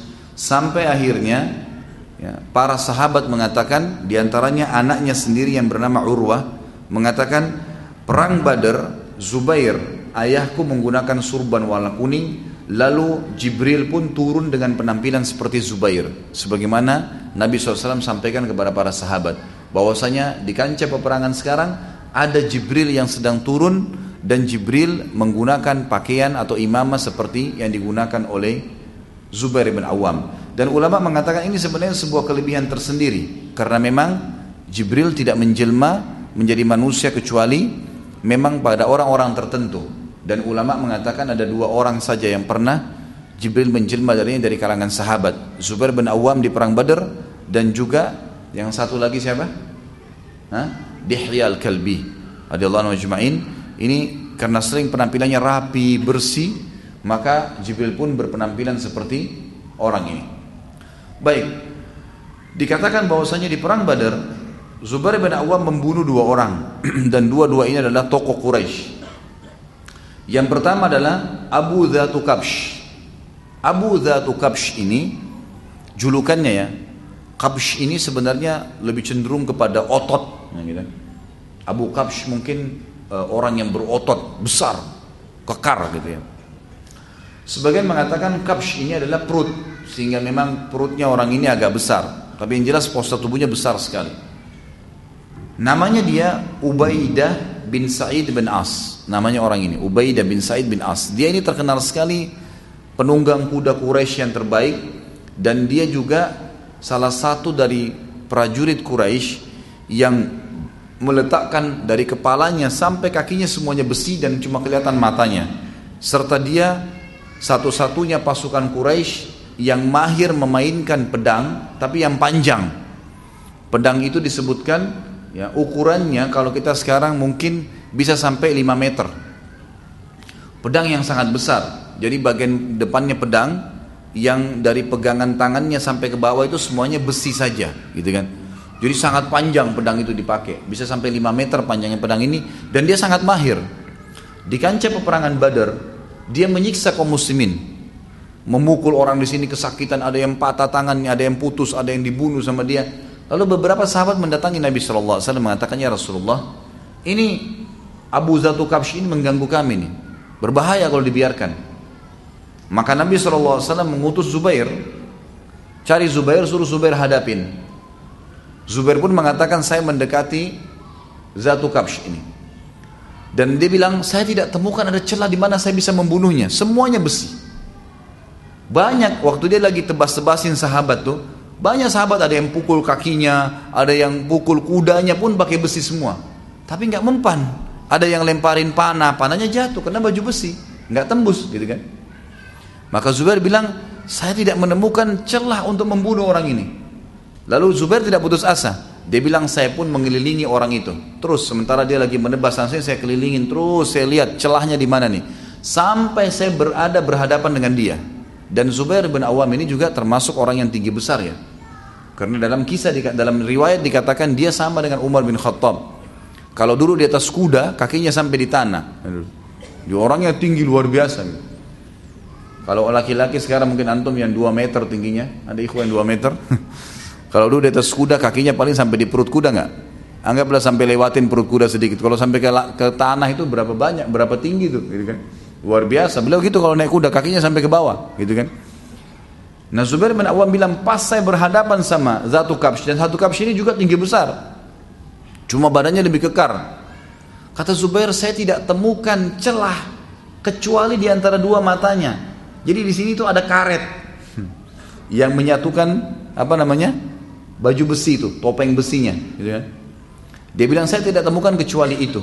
Maka saya pun mengambil tombak dan ciri khas Zubair ini radhiyallahu anhu terkenal di pasukan muslimin selalu di tangan kanan pedang, gitu kan. Kemudian di pundaknya dia taruh tombak kecil. Tombak kecil ini khusus untuk digunakan membunuh orang-orang tertentu, gitu kan. Dia menaruh pedangnya dan dia ambil tombak kecil itu. Dia bilang lalu saya bertakbir sambil melemparkan niat membunuhnya sebagaimana perintah Nabi SAW dan saya melempar tepat kena di karet itu sehingga tembus sampai ke belakang kepalanya. Dalam riwayat lain dikatakan Zubair bin Awam mendapatkan celah kemudian meloncatin Zatu Kabsh ini sampai jatuh dari kudanya kemudian menancapkan tombaknya di celah tadi yang bisa kena dan akhirnya terbunuh. Dan Zubair mengatakan saya berusaha menarik tombak saya kembali itu dengan sangat susah payah sampai bengkok tombak saya gitu. Tapi perannya adalah di sini di kancah peperangan membunuh musuh, gitu kan? Membunuh musuh. Tentu dalam Islam di luar kancah peperangan yang dibolehkan membunuh itu kalau kita diserang.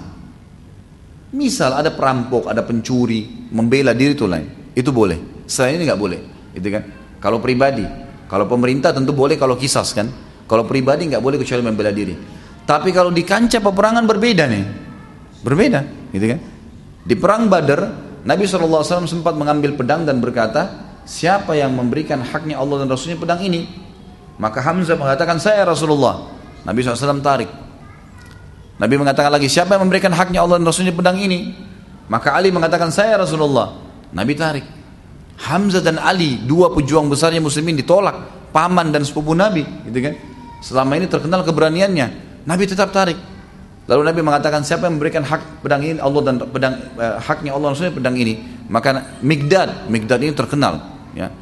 Dia satu orang dihitung sama dengan seribu kekuatan laki-laki. Sama dengan Zubair bin Awam. Nanti ada bahasan di Migdad tapi Zubair bin Awam juga salah satu dari orang yang dihitung seribu kekuatan oleh Umar bin Khattab. Nanti akan kita sebutkan riwayatnya maka Nabi SAW tarik. Lalu Abu Dujana, radhiyallahu syammah, ya, yang terkenal, beliau mengatakan ya Rasulullah, dia tanya, apa haknya Allah dan Rasul di pedang itu? Maka kata Nabi SAW, engkau mengambil dan engkau memerangi, menggunakan, melawan musuh Allah sampai pedang ini bengkok. Artinya kalau di kancah peperangan berbeda. Tunjukkan keterampilan, memang harus membunuh. Tapi tidak ada mutilasi ya. Sudah ditusuk mati selesai. Tapi tidak boleh sama sekali kita lari dari kancah peperangan, merasa takut, nggak perlu semuanya. Nggak ada rasa takut bagi Islam, bagi seorang Muslim. Tidak ada sifat pengecut, malas, perhitungan dalam Islam tidak ada itu. Sama sekali. Bahkan Nabi SAW mengatakan Allah bika minal jubni wal bukhul. Ya Allah jauhkan kami dari sifat pengecut dan perhitungan, bakhil, pelit.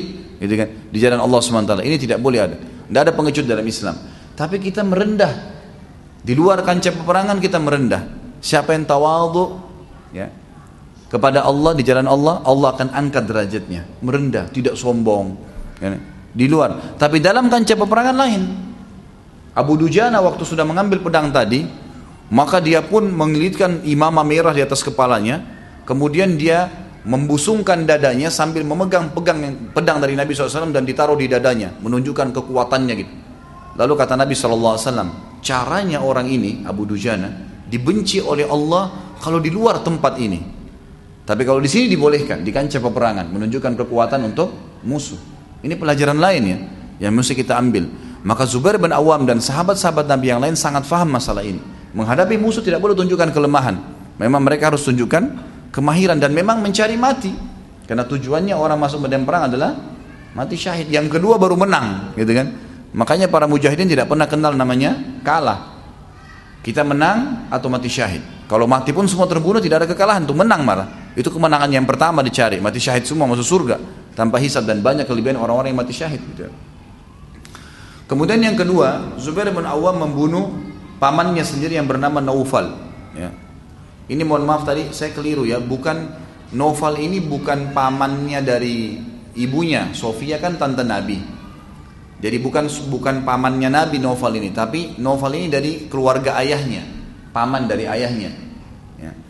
Novel bin, bin Huwailid bin Asad yang tadinya sudah menyiksa dia pada saat dia masuk Islam dan memang kena meninggal syahadat maka dia tunjukkan bahwasanya setelah masuk Islam di kancah peperangan walaupun paman sendiri sudah tidak ada lagi urusan kekeluargaan di sini. Memang sudah seperti itu hukumnya dalam agama Allah Subhanahu wa taala. Tidak ada boleh didahulukan dari Allah dan Rasulnya. Itu di perang Badar, di perang Uhud. Nabi SAW sempat melihat ada orang juga yang sangat menyusahkan kaum muslimin. Maka, tapi tidak disebutkan namanya dalam buku ini ya. Maka Nabi SAW mengatakan kepada para sahabat, panggilkan Zubair, suruh Zubair yang hadapin orang ini. Jadi selalu saja kalau ada orang yang sulit untuk dihadapin, maka Nabi SAW memilih siapa yang paling berani di antara sahabat dan itu adalah Zubair radhiyallahu anhu. Dipanggil Zubair, maka Nabi SAW mengatakan, wahai Zubair, selesaikan urusan orang ini. Zubair nggak pakai nunggu, langsung memicu kudanya menyerang ke arah orang itu. Dan pada saat Zubair melihat orang itu dari belakang, Zubair naik berdiri di atas kudanya, kudanya lagi jalan, dia berdiri, diloncatin orang itu. Gitu kan? Dalam riwayatnya dikatakan naik ke atas sebuah bukit kecil, dia dia kudanya lagi lari, dia loncat di atas bukit. Kemudian orang itu di bawah bukit diloncatin sama Zubair sehingga orang itu jatuh ke tanah kemudian dibunuh oleh Zubair radhiyallahu anhu. Jadi memang kiprah yang luar biasa dalam kancah peperangan. Ini disebutkan di dalam masalah Uhud dan ada yang sempat dibunuh oleh Zubair dan ada juga peran Zubair bersama dengan Abu Bakar setelah selesai perang Uhud.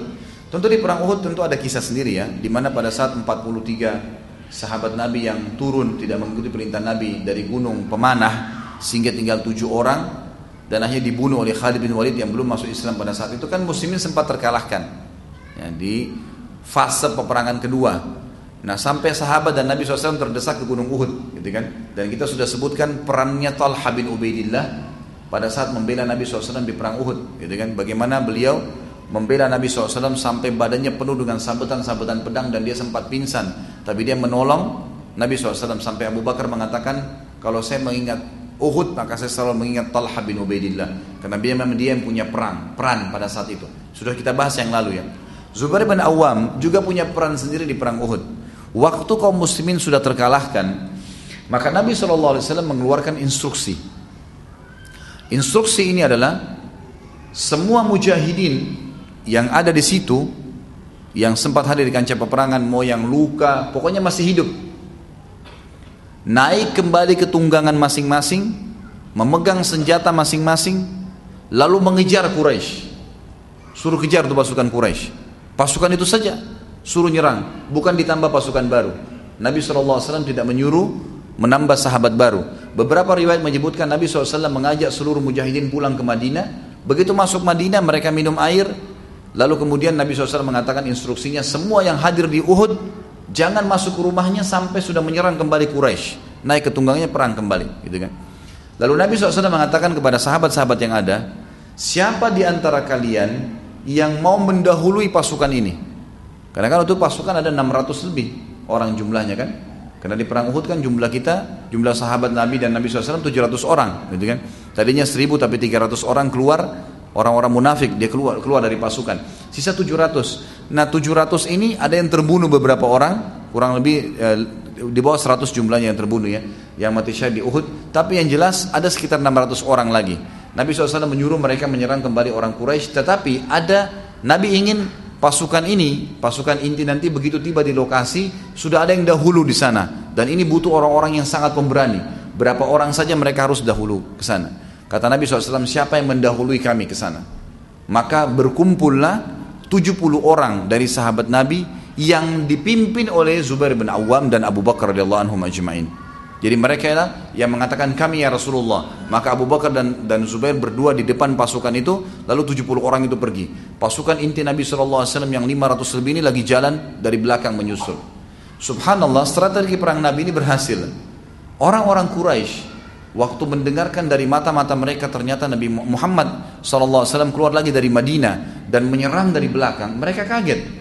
Tidak pernah dalam sejarah peperangan di saat itu ada pasukan kalah, bahkan mungkin sekarang ada pasukan kalah, kemudian masih bisa menyerang lagi. Bayangkan kalau orang luka, orang capek, ada orang ketakutan, gitu kan? Terus pulang ke kotanya, masuk ke Madinah, sudah lihat istrinya, lihat anaknya, mungkin sudah bisa bersatu, tapi tiba-tiba disuruh berperang lagi. Itu nggak gampang. Tapi berhasil, sahabat-sahabat semuanya pergi. Waktu Quraisy mengetahui hal tersebut sementara jumlah mereka 2900 sekian orang. Mereka kaget, kaget dengan tersebut lalu kemudian mereka mengatakan pasti Muhammad punya pasukan ekstra. Maka daripada kemenangan kita yang sudah kita dapatkan diubah menjadi kekalahan, tidak usah kita kembali. Akhirnya mereka meninggalkan kota, eh, apa, terus melanjutkan menuju ke Mekah. Maka disebutkan bahwasanya Aisyah berkata radhiyallahu anha dalam riwayat kepada Hisham eh, kepada Urwa maaf Urwa anaknya Zubair. Dan ini ponakannya Aisyah. Karena Urwa anaknya Asma binti Abi Bakar. Jadi ponakannya Aisyah. Aisyah berkata kepada Urwa, wahai ponakanku, dua orang tuamu, Zubair dan Abu Bakar, termasuk yang telah mendapatkan, telah turun firman Allah pada mereka berdua. Surah Al-Imran ayat 172. A'udzu billahi minasyaitonir rajim. Alladzina istajabu lillahi war rasul min ba'di ma asabahumul qarh. Al-ayat. Orang-orang yang mentaati perintah Allah dan Rasul setelah mereka mendapatkan luka pada perang Uhud. Jadi firman Allah ini turun kepada Zubair dan Abu Bakar. Dan ini sebuah fadilah tentunya. Ini sebuah fadilah dan ini tidak tidak dilakukan atau tidak didapatkan oleh semua orang. Gitu. Akhirnya karena perbuatan tersebut Allah Subhanahu Wa Taala juga turunkan surah Al-Imran 174 dua ayat setelahnya. Fanqalabu bi ni'matin min Allah wa fadlin lam yamsashum su. Al-ayat maka pada saat orang-orang Quraisy tidak berani menyerang mereka, tidak berani menghadapan dengan mereka, maka mereka pun kembali dengan nikmat dan karunia yang besar dari Allah, mereka tidak mendapatkan bencana apa pun dan mereka mendapatkan pahala dan nama baiknya ya kaum muslimin kembali. Ini kurang lebih yang berhubungan dengan masalah perang Uhud. Kita pindah ke perang Khandaq. Dalam hadis Bukhari Muslim diriwayatkan dari Jabir radhiyallahu bahwasanya Rasulullah sallallahu alaihi wasallam bersabda ketika perang Khandaq, Siapa yang bersedia pergi mengetahui berita tentang Bani Quraidah? Perlu teman-teman tahu, di Madinah waktu itu ada tiga suku Yahudi. Ada Kainuqa, Nadir, dan Quraidah. Kainuqa, Nadir, dan Quraidah. Tiga suku Yahudi ini terkenal. Dan subhanallah kata sebagian ahli sejarah, dari tiga suku ini, Kainuqa, Nadir, dan Quraidah, tiga-tiganya ini tersebar ya orang-orang Yahudi sekarang dari kota Madinah dulu yang sekarang banyak ini jumlahnya dari mereka kalau e, Bani Kainuqa sudah dikeluarkan oleh Nabi SAW dikeluarkan oleh Nabi SAW dari Madinah karena mereka pernah mengganggu seorang muslimah yang sahabiat yang belanja di pasar mereka sengaja dicantolin oleh beberapa anak mudanya besi kemudian sobek bajunya gitu kan sehingga kelihatan auratnya maka mereka terus menertawakan sahabiat itu karena tadinya mereka menggoda supaya sahabat itu buka cadarnya tapi dia tidak mau. Lalu ada seorang sahabat lewat, sahabat itu lalu membunuh si Yahudi yang telah mengolok-olok muslimah tadi. Kemudian sahabat ini dikeroyokin dan mati. Lalu perempuan itu pulang ke Madinah melapor kepada Nabi SAW, ya Rasulullah kejadiannya seperti ini.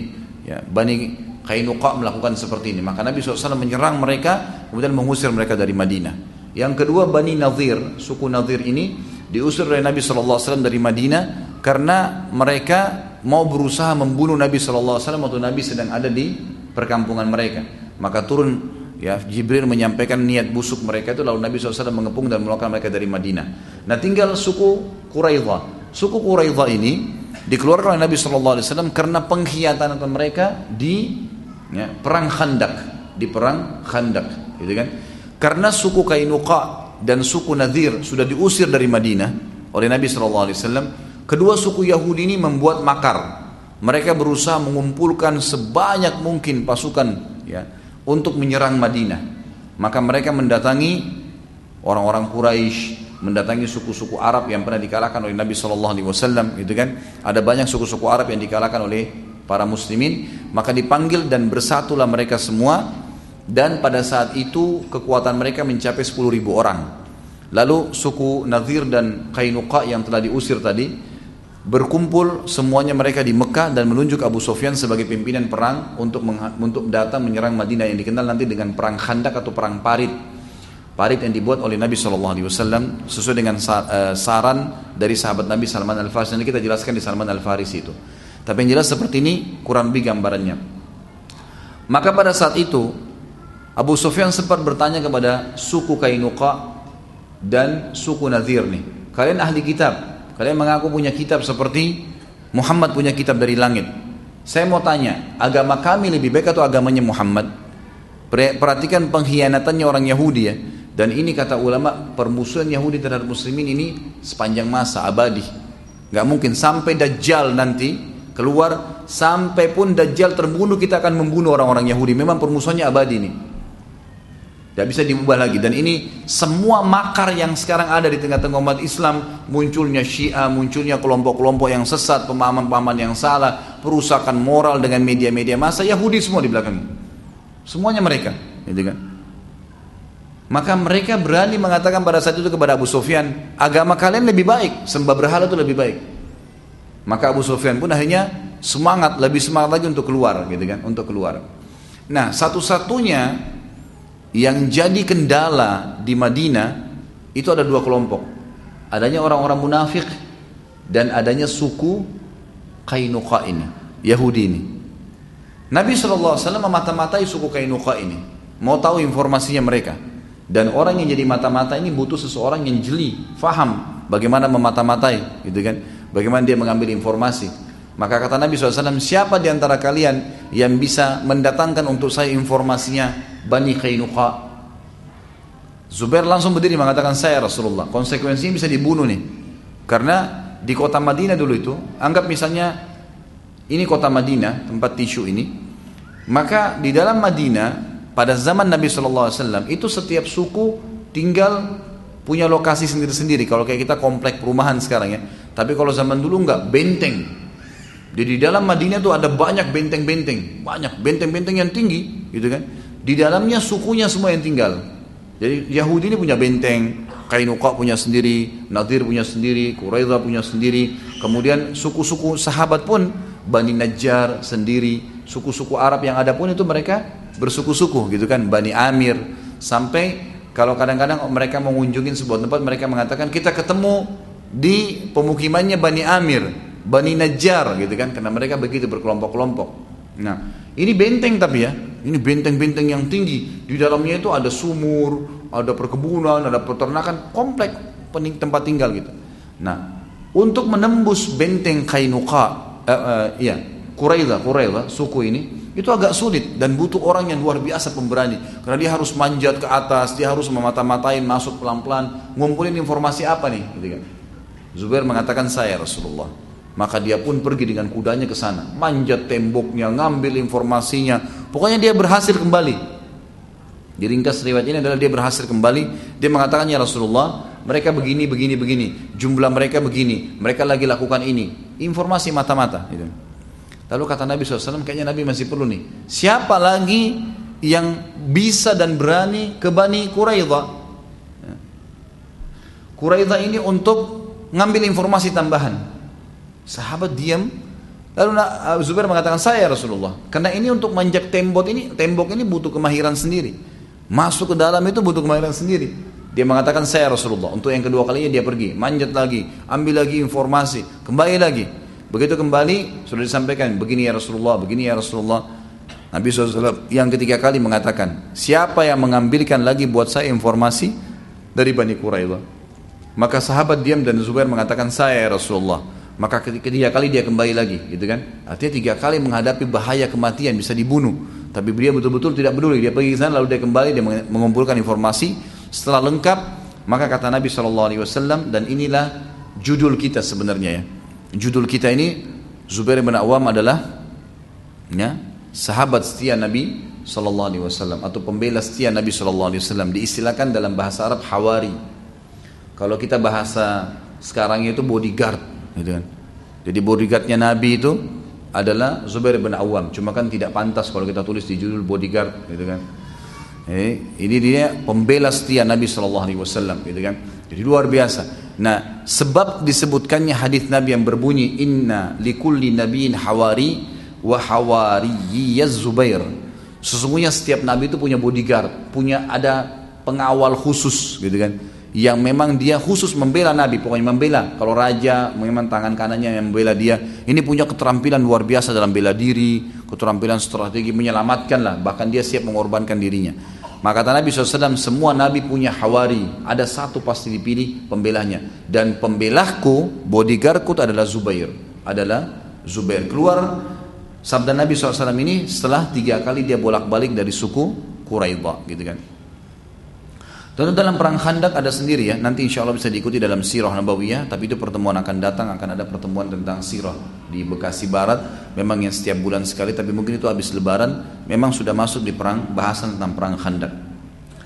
Ali radhiyallahu anhu berkata tentang perang Khandak ini. Orang yang paling berani adalah Zubair. Tidak ada yang mengetahui kadar orang-orang besar kecuali orang yang besar. Maksudnya apa? Saya tahu dia berani karena saya tahu bagaimana diri saya juga. Ah, dia berani juga gitu kan. Maka saya bisa menilai dia justru karena saya tahu bagaimana kadar saya. Ini luar biasa beraninya Zubair. Kemudian Ats-Tsauri rahimahullah seorang tabi'in berkata, kekuatan para sahabat ada pada tiga orang, Hamzah, Ali dan Zubair. Abdullah bin Zubair berkata, pada perang Ahzab, Nabi SAW memintaku dan perang Ahzab nama lainnya perang Khandak ya. Karena surah Al-Ahzab itu dalam Al-Quran, surah nomor 33 menceritakan tentang perang Khandak. Nah, jadi perang Khandak berarti parit, itu disebutkan dalam hadis. Kalau dalam Al-Quran perang Ahzab. Ahzab jamak daripada hizib artinya kelompok-kelompok. Karena suku-suku tadi semua ketemu untuk menyerang kota Madinah. Abdullah bin Zubair berkata pada saat perang Ahzab terjadi Nabi SAW memintaku dan Umar bin Abi Salamah untuk menjaga para wanita. Aku melihat ayahku dengan kudanya hilir mudik ke Bani Quraidah dua sampai tiga kali Ketika pulang aku sempat bertanya kepada ayahku Aku melihatmu mondar mandir wahai ayah. Dia bertanya, dia berkata, apa engkau melihatku wahai anakku? Aku menjawab iya. Dia pun menjawab Rasulullah SAW telah bersabda, siapa yang bersedia datang ke Bani Quraidah dan mengemulkan berita mereka, maka aku pun berangkat. Ketika aku kembali Rasulullah SAW pun mengulangi sampai tiga kali dan aku mengulanginya. Sampai akhirnya kata Nabi SAW, Fidaka abi wa ummi. Ayah dan ibuku jadi tebusan untukmu. Jadi ini juga ada istilah, ini bukan sumpah ya. Jadi biasanya kalau seseorang menghormati orang lain, dia mengatakan ibu dan ayahku jadi tebusannya. Kurang lebih maknanya setelah ayah dan ibuku, kamulah orang yang saya hormatin, gitu lah. Seperti itu bahasanya. Ini sering dipakai.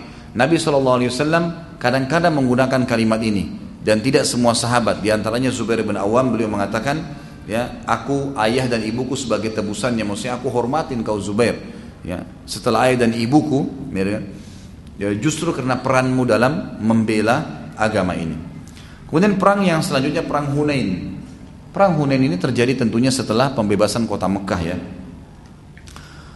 maka dikatakan dinukil dari beberapa sahabat di perang Hunain perang Hunain ini melawan pasukan yang luar biasa jumlahnya ya, luar biasa jumlah pasukan musuh pasukan muslimin juga banyak karena beberapa orang yang baru masuk Islam di pembebasan kota Mekah ikut berperang, gitu kan? Ikut berperang.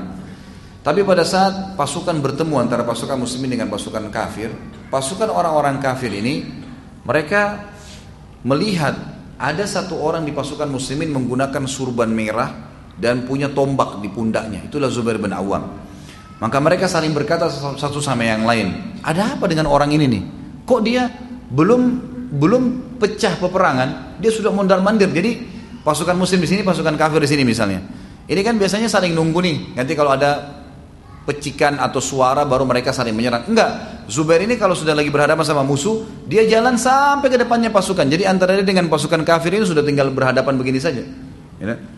Dia bolak-balik, lihat-lihat mereka gitu, tunjukkan kekuatannya, mondar mandir. Ada yang melawan sudah dilawan sama dia langsung. Lalu dia bolak-balik, jadi orang-orang kafir bilang, siapa orang ini yang luar biasa nih? Teman-temannya masih di belakang, dia sudah datang di depan, nunjuk-nunjukin keberaniannya. Ini siapa yang berani maju, saya tebas gitu. Nah, ini luar biasa gitu. Mereka bilang siapa ini? Panglima perangnya bilang, itu Zubair bin Awam. Demi Lat, Lat ini Tuhannya mereka gitu kan. Demi Lat, dia akan menyerang kalian seperti singa menyerang musuhnya, gitu kan. Hadapi benar-benar nih bahaya orang ini. Kalau dia sudah nyerang, pokoknya di kamu mati atau dia mati gitu. Jadi saking luar biasanya sampai musuh-musuh Allah pun mengetahui tentang kedudukannya. Dan pada saat takbir dipicukan oleh Nabi SAW, Allahu Akbar, bukti penyerangan, Zubair sudah hadapan begini, langsung diserang sama Zubair sendirian. Ini masih di belakang sahabat ini lagi menyerang, dia sudah menyerang, ditembus pasukan itu sampai ke ujung, gitu kan? Kemudian dia kembali lagi, dia kembali lagi. Jadi ini kocar kacir semua musuh. Subhanallah, dalam perang Hunain, sebagian besar ahli sejarah mengatakan Justru kemenangan didapatkan karena perang Zubair, satu orang. Dia sendiri yang masuk itu, gitu kan?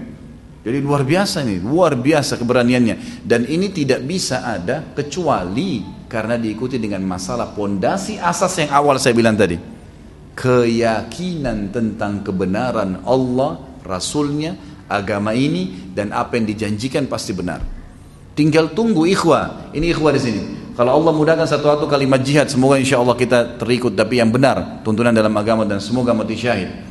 Teman-teman sekalian tinggal tunggu musuh tusuk satu pisau, gitu kan? Mati syahid, 70 keluarga yang masuk surga. Tidak akan dimakan jasadnya oleh tanah. Tidak ada pertanyaan malaikat mungkar nakir siapa Tuhanmu siapa Tuhanmu, nggak ada lagi bagi syuhada. Nggak dimandikan jenazahnya. dikubur dengan bajunya, dibangkitkan hari kiamat darahnya netes lebih wangi daripada bau kasturi, gitu kan. Kemudian dia juga akan masuk surga tanpa hisap, nggak ada timbangan amal lagi. Selesai. Golongan pertama masuk surga dan masuk surga Firdaus di tingkat tertinggi, gitu kan. Luar biasa fadilahnya. Terlalu banyak. Sementara orang kalau mati terbunuh ya, ada orang tusuk kita misalnya atau dilempar bom meledak. Kalau kita sudah mati saatnya pada saat itu ajal datang, kita nggak lasa lagi. Aduh pisaunya sakit nih di perut saya, nggak ada lagi itu. Kena bom, aduh kepala saya meledak nih, nggak ada lagi itu. Kenapa? Karena orang mati dalam Islam cuma merasakan satu saja. Apa itu? Siapa yang bisa jawab? Hah? Sakaratil maut, gitu kan? Jadi cuma kita ini kalau mati nanti ikhwah, nggak lagi lihat, oh ini musuh lagi tebas leher saya, nggak ada. Malaikat cabut ruh. Itu saja yang kita lihat. Orang beriman, ruhnya keluar lebih mudah daripada air dari mulut kendi. Kalau orang kafir atau fasik sulit, seperti bulu domba yang dibasahkan dililit di pohon berduri lalu ditarik dengan keras sehingga berantakan bulu domba itu. Gitu kan? Jadi tidak ada kata takut dengan menghadapi perang dan mati syahid itu. Tidak ada. Bahkan orang yang faham dia akan merindukan itu. Zubair bin Awam sangat kental gitu. Ya, bayangkan kalau antum semua ini, tapi insya Allah orang-orang beriman, masya Allah. Kalau ini musuh, lalu saya posisi Zubair bin begini berhadapan nih, satu orang hadapin ini ribuan orang, gitu kan? Dia keliling-keliling dari ujung, tinggal tunggu takbir dari belakang. Begitu takbir dia serang langsung masuk. Luar biasa, gitu kan? Bagaimana nggak takut musuhnya ini dianggap orang gila mungkin kalau orang tidak beriman gitu. Tapi seperti itulah ciri khasnya beliau dan ini perang Hunain luar biasa. Sampai kata Ali radhiyallahu anhu yang menyerang dari belakang melihat Zubair di depan berbolak-balik, kemudian dia tembus musuh. Waktu melihat kejadian tersebut kata Ali, dia telah marah ya, karena dia sudah tunggu, dia sudah panas lah istilahnya gitu kan. Seperti macan tutul dan menerjang seperti singa gitu. Luar biasa dia kalau masuk menyerang musuh itu. Kemudian di perang Yarmuk. Tentu di sini perang Hunain adalah akhir peperangan Nabi Muhammad SAW dan ini peperangan yang akhir juga diikuti bersama Nabi SAW oleh Zubair bin Awam. Tapi beliau salah satu sahabat yang pernah, tidak pernah ketinggalan perang, satupun perang. Semua perang Nabi diikutin. Radhiyallahu anhu luar biasa orang ini. Kemudian di perang Yarmuk, perang Yarmuk ini terjadi di zaman Umar bin Khattab. Nah Umar bin Khattab waktu jadi khalifah, beliau sempat mengirim dua pasukan yang masyhur dan terjadi dua perang besar. Perang Yarmuk ini pasukan yang menyerang pasukan Romawi wilayah Syam, gitu kan? Nanti akan runtuh yang Palestina masuk Islam, gitu kan? Syria, Lebanon, ya, Lebanon, ya, Jordania. Ini nanti negeri Syam akan takluk setelah perang Yarmuk nih, gitu kan? Pasukan yang kedua dan ini juga termasuk pasukan yang menuju ke Yarmuk ini menaklukkan negeri Syam dan ada juga melakukan Mesir, gitu kan? Jadi wilayah Afrika dan wilayah utaranya Jazirah Arab, negeri Syam dan dari sini nanti Islam masuk ke Turki, gitu kan? Dari sini masuk ke Turki. Tapi awalnya di perang Yarmuk namanya, peperangan Yarmuk ini. Itu Umar bin Khattab mengatur strategi perang radhiyallahu anhu luar biasa, menyerang jazirah uh, utara jazirah Arab karena kalau selatan jazirah Arab kan Yaman. Yaman sudah masuk Islam di tangan Muadz bin Jabal, sahabat Nabi yang mulia. Jadi daerah selatan jazirah Arab tidak ada musuh. Ya, gitu kan? Karena sudah laut lepas. Yang ada adalah wilayah timurnya Jazirah Arab, Asia Tenggara, ya, Irak, Iran, Afghanistan, Cina sampai ke kita di Indonesia ini. Gitu kan? Itu semua di, dianggap wilayah timurnya Jazirah Arab dengan wilayah utara dan wilayah baratnya, Afrika dan negeri Syam. Maka Umar bin Khattab mengatur strategi membagi dua pasukan. Pasukan yang pertama dipimpin oleh Amr bin As menuju ke Mesir dan juga negeri Syam. Dan nanti akan terjadi perang Yarmuk. Pasukan yang kedua itu menyerang daerah timurnya Jazirah Arab. Mulai Irak, Iran, Afghanistan, Rusia, semua itu disisir dan dikenal dulu dengan negeri Persia. Di sini ada perang Qadisiyah namanya. Ada dua perang. Ini jangan dilupain namanya. Perang yang luar biasa nih. Perang Yarmuk dan Qadisiyah. Perang Yarmuk ini ya, dihadiri oleh Zubair berawam. Sebagian ahli sejarah mengatakan setelah Yarmuk berhasil menang, Zubair menyusul ke Qadisiyah. Gitu kan. Dua-dua peperangan dihadiri, tapi luar biasa nih. Perang Yarmuk ini dan perang Kadisia perang terbesar dalam sejarah Islam karena jumlah muslimin yang dikirim oleh Umar bin Khattab bersama Amr bin As 4000 orang. 4000 orang. 4000 orang ini akan menghadapi pasukan Romawi di negeri Syam 250 ribu. 250 ribu orang, gitu kan? 4 ribu, gitu kan? Ini luar biasa ini. Tidak ketemu jumlahnya. Sekali lagi ya, 250 ribu ketemu dengan 4 ribu, gitu kan? Jadi ini kurang lebih satu setengah persen dari jumlah pasukan musuh. Bukan 10 persennya ya. Karena kalau 250 ribu 10 persen berarti 25 ribu kan. Ini 4 ribu saja. Cuma satu setengah persen dari jumlah pasukan musuh. Pasukan muslimin. Berangkat ke sana. Waktu Amr bin As. radhiyallahu anhu melihat. Kayaknya Mesir sama Yar, e, negeri Syam ini susah ditembus dengan 4 ribu orang. Gimana caranya nih? Dilihat kekuatan musuh, mata-mata bermas sudah ke sana sini, lihat ini nggak bisa nih. Ini negara besar ini, bukan main-main. Mesir kalau tembus Afrika semua bisa takluk. Kalau Palestina takluk, semua negeri Syam bahkan Turki bisa takluk, gitu kan? Maka ini pintu yang harus berhati-hati. Amr bin As terkenal sekali dengan kejelian dalam strategi perang. Maka beliau kirim surat kepada Umar, ya Amir Mu'minin begini kejadiannya. Tentu kita sudah tahu di awal-awal kisah Umar yang saya sampaikan, unik semua kisah Umar anhu luar biasa gitu. Umar bin Khattab mengirim karena Amr bin As bilang ya Amir Mu'minin kami kayaknya tidak bisa melawan dengan 4000 Tolong kirim kepada kami bala bantuan. Minimal, minimal memenuhi apa yang telah Nabi SAW janjikan. Karena ada hadis Nabi bunyinya apa? Umatku yang terkumpul 12 ribu orang, pasukan jihad ya, tidak akan pernah terkalahkan. Hadis Nabi itu. Jadi selalu sahabat jadikan patokan 12 ribu, 12 ribu. Kalau sudah 12 ribu sudah pasti menang gitu loh. Asal semua mujahidin itu janji dari Nabi SAW gitu kan. Maka Amr bin As ingin mengejar target itu. Gak usah lebih dari 12 ribu. Walaupun pasukan lebih banyak, 12 ribu. Nabi sudah janji itu. Kirim surat kepada Umar. Apa yang terjadi? Umar bin Khattab menemukan di Madinah gak cukup pasukan. Mana caranya kirim? Ini sana 4 ribu, kirim 8 ribu. 8 ribu gak cukup di Madinah. Apa yang terjadi? Umar bin Khattab mengirim 4 ribu orang. 4 ribu orang ini pun diiklanin nih. Siapa yang mau jihad ke sana? Gabunglah semua sisa masyarakat Madinah 4 ribu orang.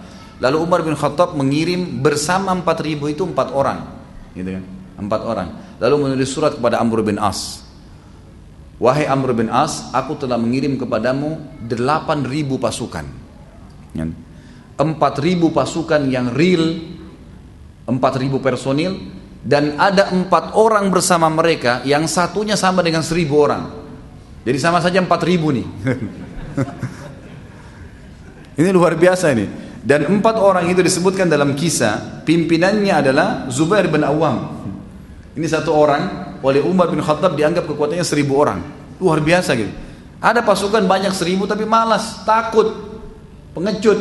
Suruh naik benteng nggak mau, malam-malam nggak mau perang.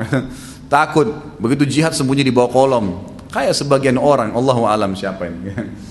Tapi begitulah. Tapi ini Zubair bin Awam, apa titah jihad langsung di depan.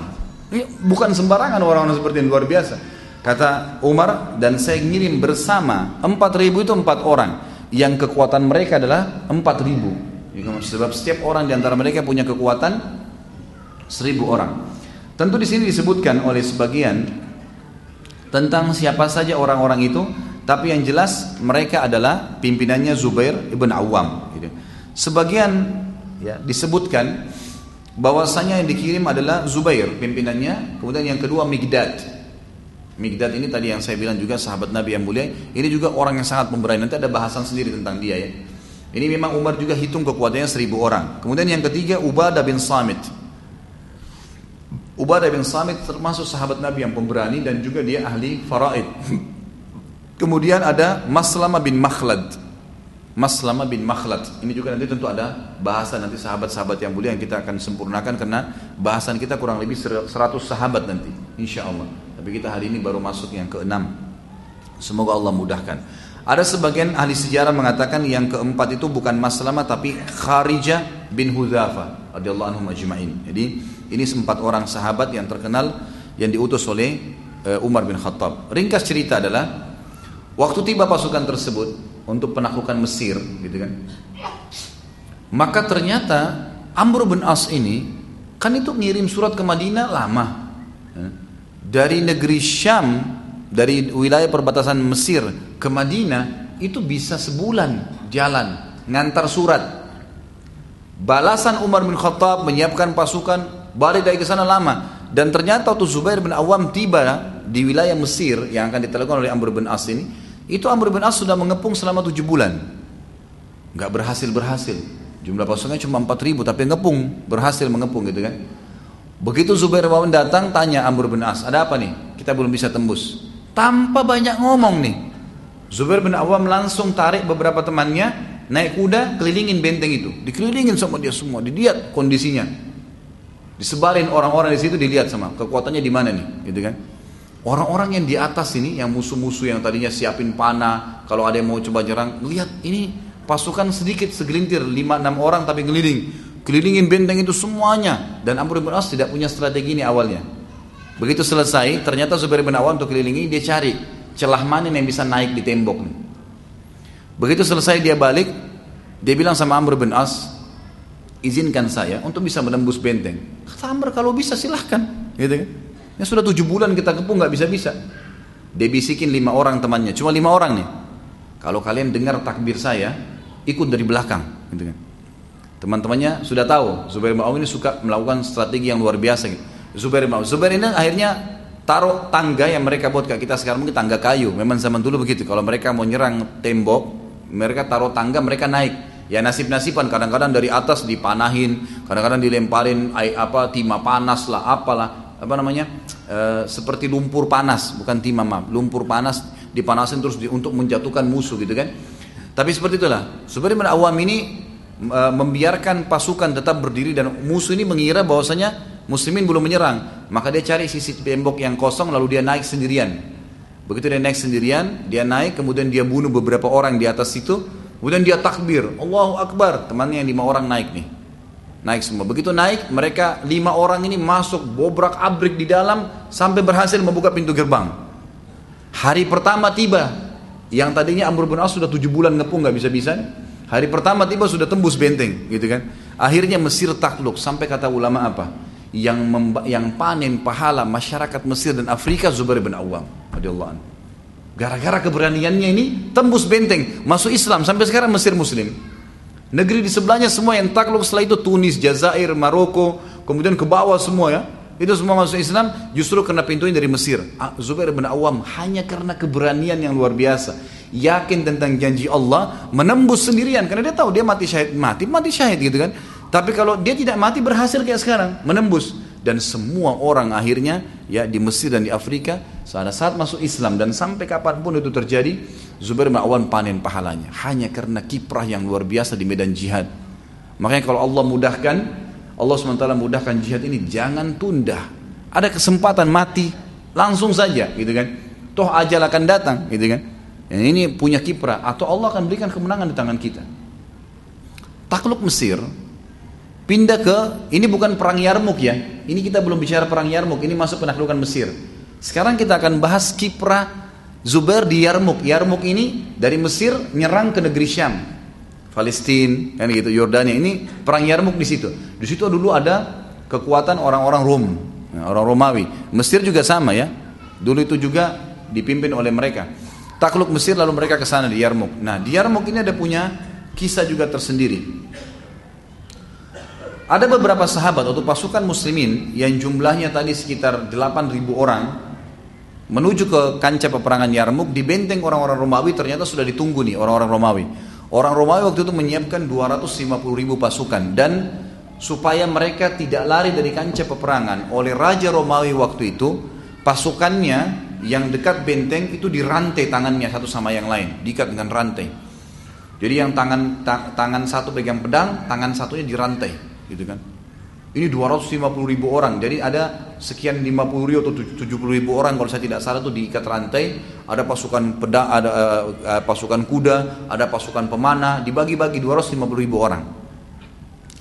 Begitu tiba di kancah peperangan tersebut, ya, langsung saja perilaku Zubair sama. Lihat pasukan nih, ini 8 ribu, ini 250 ribu nih. Dia nggak nunggu nih. Begitu lihat pasukan, langsung datang ke depan musuh kayak tadi. Perilakunya sama, mondar mandir depan musuh, gitu kan.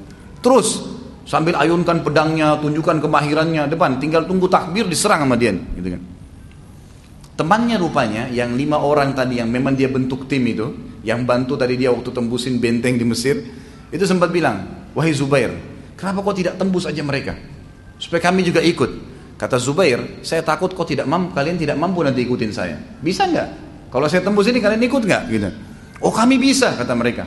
Baiklah, tanpa tanya, Zubair bilang, Allahu Akbar, masuk. Dia masuk sendirian, ini yang lain mau masuk nggak bisa. Kan musuh banyak ini. 250 ribu orang, berapa puluh ribu orang yang harus ditembus. Zubair sendiri nembus tuh. Nembus sampai ke dalam, sampai ke ujung, sampai ke pintu gerbangnya Romawi. Terus dia kembali lagi, nyerang lagi dari belakang sampai kembali lagi ke muslimin, gitu kan. Tidak cukup di situ. Setelah kembali, dia bilang sama teman-temannya, "Mana kalian ini?" Yang lima orang tadi, "Mana kalian?" Mereka bilang, "Kami mau coba sekarang." Allahu Akbar, masuk lagi. Zubair tembus, mereka tertahan. Begitu lihat musuh henusin pedang, pada berhenti yang lima orang ini. Zubair masuk lagi terus sampai ke belakang. Kembali lagi, dua kali. Nggak terbunuh gitu kan. Sampai waktu dia mau keluar yang kedua kali, dipegang tali kakangannya oleh musuh-musuh dikeroyokin sampai ada yang tebasin pedang. Nah di sinilah dia sempat kena tebasan pedang di pundaknya yang tadi kita bahas ada tiga tebasan besar di pundaknya. Yang sampai anaknya Zubair, eh, anaknya Urwa mengatakan kalau saya masukkan jadi saya bisa masuk. Kena dalamnya dua di Badar dan satu di Yarmuk di perang ini itu kan? Ditebas eh, tapi dia tidak mati radhiyallahu anhu. Tapi seperti itulah kiprahnya yang sangat luar biasa. Dan ternyata perilaku Zubair yang dua kali menembus itu betul-betul mematahkan semangat orang Romawi gitu kan? Ini satu orang begini gitu dan itu kelihatan di kancah peperangan kan satu orang. Ini belum yang lainnya nyerang baru ini saya sudah begini. Padahal memang ini cuma satu orang barangkali. Tapi seperti itulah satu orang aja begini apalagi yang lainnya. Dan ini subhanallah dalam strategi perang memang begitu ya. Sedikit saya berikan nanti ada kisah di Abu Ayyub Al Ansari radhiyallahu Abu Ayyub Al Ansari ini umurnya panjang. Dan beliau sampai kalau tidak salah umur 100 tahun. Beliau mengetahui hadis Nabi Shallallahu Alaihi Wasallam yang berbunyi pasukan yang menyerang Konstantinopel, ya, Turki sekarang ya, Konstantinia, itu akan diampuni dosanya. Maka setiap ada penyerangan pasti Abu Ayyub mau ikut. Pas di zaman Yazid bin Muawiyah, khalifah kedua setelah ya, eh, di dalam dinasti Umayyah, setelah ayahnya mati Muawiyah bin Abi Sufyan radhiyallahu anhu, maka Yazid bentuk pasukan dan Abu Ayyub ikut. Abu Ayyub itu umurnya sudah 100 tahun. Pas sudah depan benteng, gitu kan? Besok mau menyerang ini, Abu Ayyub bilang sama Yazid, "Wahai Yazid, saya sakit nih. Saya rasa sakit. Kalau saya meninggal malam ini, Jangan kubur jenazah saya kecuali depan benteng mereka. Di sana kubur saya, jangan di sini. Kalau saya mati bawa jenazah saya pikul, perang. jenazah pun dipikul gitu. Pokoknya kubur saya di depan pintu gerbang mereka, gitu kan. Maka kata Yazid, baiklah. Ini kan kalau meninggal gitu kan. Ternyata betul meninggal anhu malam itu. Waktu meninggal malam itu, Yazid jalankan wasiatnya. Kan pasukan mau nyerang nih. Pokoknya nanti kalau sudah berhasil sampai depan benteng, kubur situ, walaupun tidak menang gitu dikafani, dibungkus, kemudian dipikul. Ternyata subhanallah hikmah yang luar biasa. Waktu pasukan muslimin sebelum menyerang, jenazah Abu Ayyub ditaruh di bagian depan dipikul sama sebagian orang, gitu kan? Yang satu pegang pedang, satu pegang pikul jenazah. Ada mata-mata musuh dari Konstantinopel lagi masuk, pakai baju umat Islam masuk nyelip. Terus dia tanya sama orang di situ, itu siapa itu? Jenazah siapa? Ini dikira orang muslim, padahal mata-mata. Kata si muslim, itu Abu Ayyub al-Ansari, sahabat Nabi. Kata si mata-mata ini, kenapa kok tidak dikubur. Dia bilang tidak. Dia mau dikubur di depan benteng sana. Mata-mata ini pulang sampaikan ke rajanya. Ini yang kita lawan pasukan gila nih. Orang matinya aja mau berperang apalagi orang hidupnya. Itu luar biasa ya. Jadi peran-peran seperti ini ternyata keberanian yang luar biasa. Karena tahu janji Allah luar biasa gitu. Membuat penyebab kemenangan gitu kan.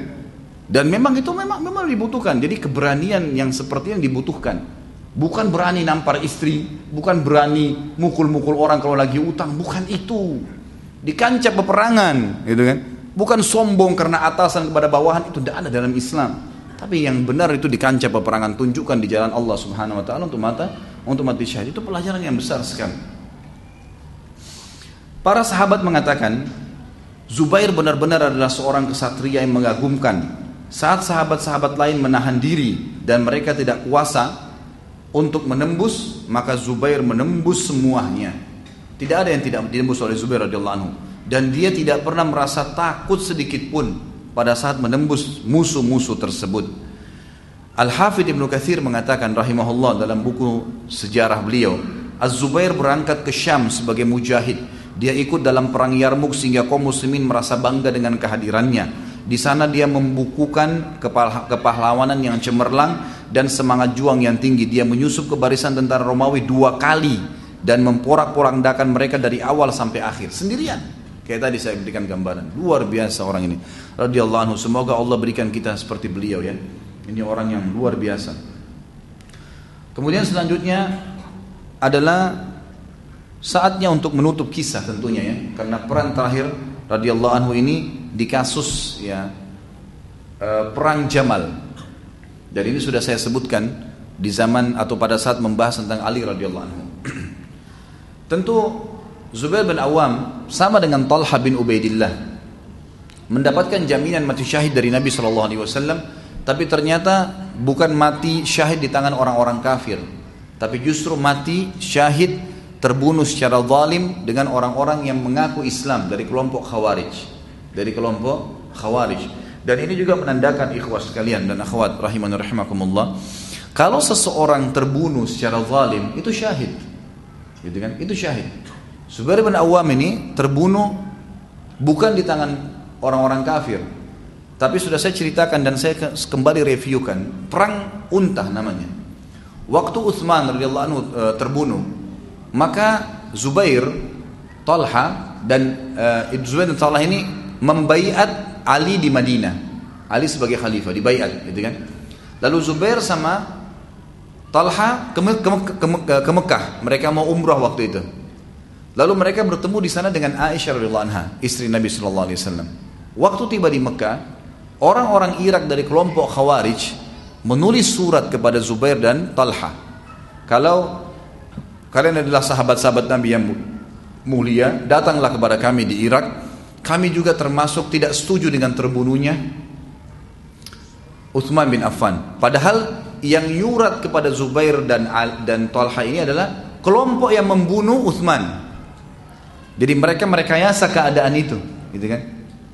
Karena memang di Irak waktu itu banyak muslimin, maka pergilah kata Talha dan Zubair kepada Aisyah, wahai ummul mukminin, bagaimana kalau anda juga ikut ke sana? Kita melihat uh, keadaan muslimin di sana yang memang masih menuntut darahnya Uthman. Mungkin kita bisa minta kepada Ali, khalifah, untuk menangkap pembunuhnya Uthman. Tiga pun sepakat pergi. Di tengah jalan, di sebuah wilayah, tapi saya tidak terlintas sekarang nama wilayahnya, itu sempat mereka istirahat dan di malam hari kemahnya Aisyah radhiallahu anha dikerumuni oleh anjing, gonggongan anjing. Dan Nabi SAW pernah berkata kepada Aisyah kepada istri-istrinya waktu lagi kumpul semua, kata Nabi SAW, seseorang di antara kalian nanti akan terkena fitnah dan ciri-cirinya dia akan berada di sebuah wilayah yang di tempat tinggal dia dikerumuni oleh gonggongan anjing. Waktu Aisyah dengar Aisyah mengatakan radhiyallahu anha, Wilayah apa ini? Disebut nama wilayahnya dan seperti yang Nabi sebutkan. Kata Aisyah kalau begitu saya harus balik. Ini seperti yang Nabi SAW katakan, ini fitnah, nggak boleh saya ikut. Kata Talha dan Zubair, kita tidak bukan untuk berperang kok. Kita mau ke sana bukan untuk berperang. Tidak ada fitnah perang di sini. Kita cuma datang ke sana untuk menyambut teman-teman kita, saudara-saudara kita muslimin, mendengar aspirasinya mereka, dan nanti kita sampaikan kepada Ali. Aja cuma itu.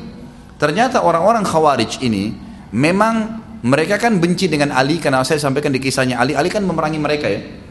Sampai Ali radhiyallahu banyak membunuh mereka dari orang-orang Khawarij dan ada juga sebagian didakwai Abdullah bin Abbas radhiyallahu anhu majma'in. Tapi ringkas cerita adalah Ali eh, eh, orang-orang Khawarij itu ingin memang membuat sahabat-sahabatnya jadi fitnah, berperang satu sama yang lain.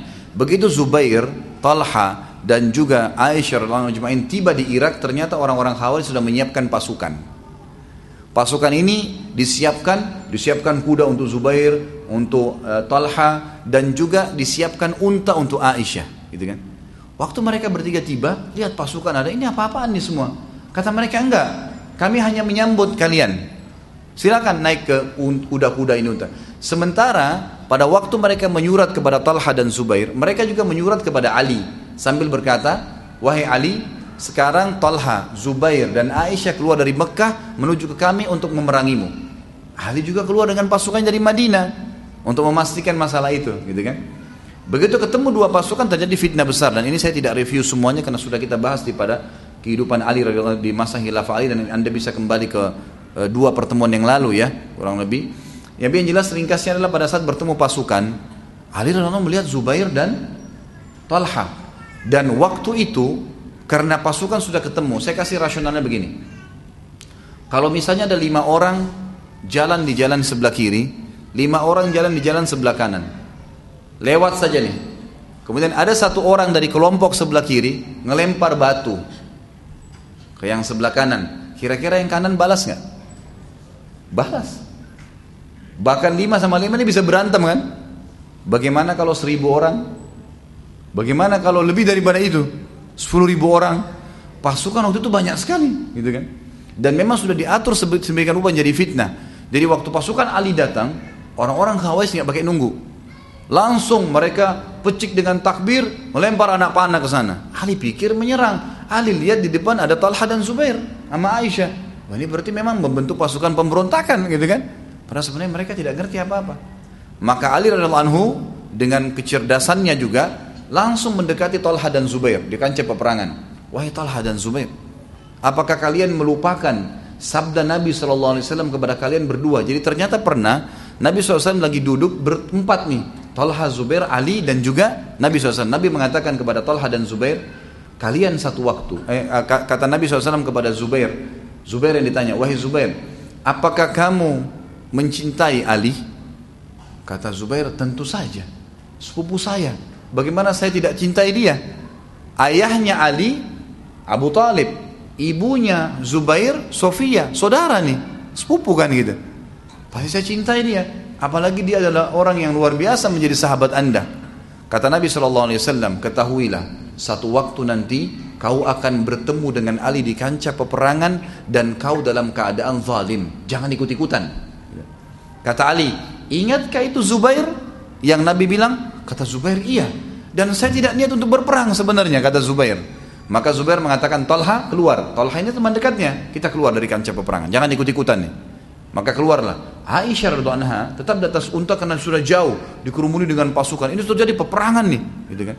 Waktu dua-duanya Talha dan Zubair keluar dari kancah peperangan, maka ada beberapa pimpinan-pimpinan Khawarij yang memang tidak suka dengan kejadian tersebut. Maka mereka pun akhirnya berusaha untuk membunuh. Datanglah seseorang yang telah membunuh ya, Zubair, itu disebutkan namanya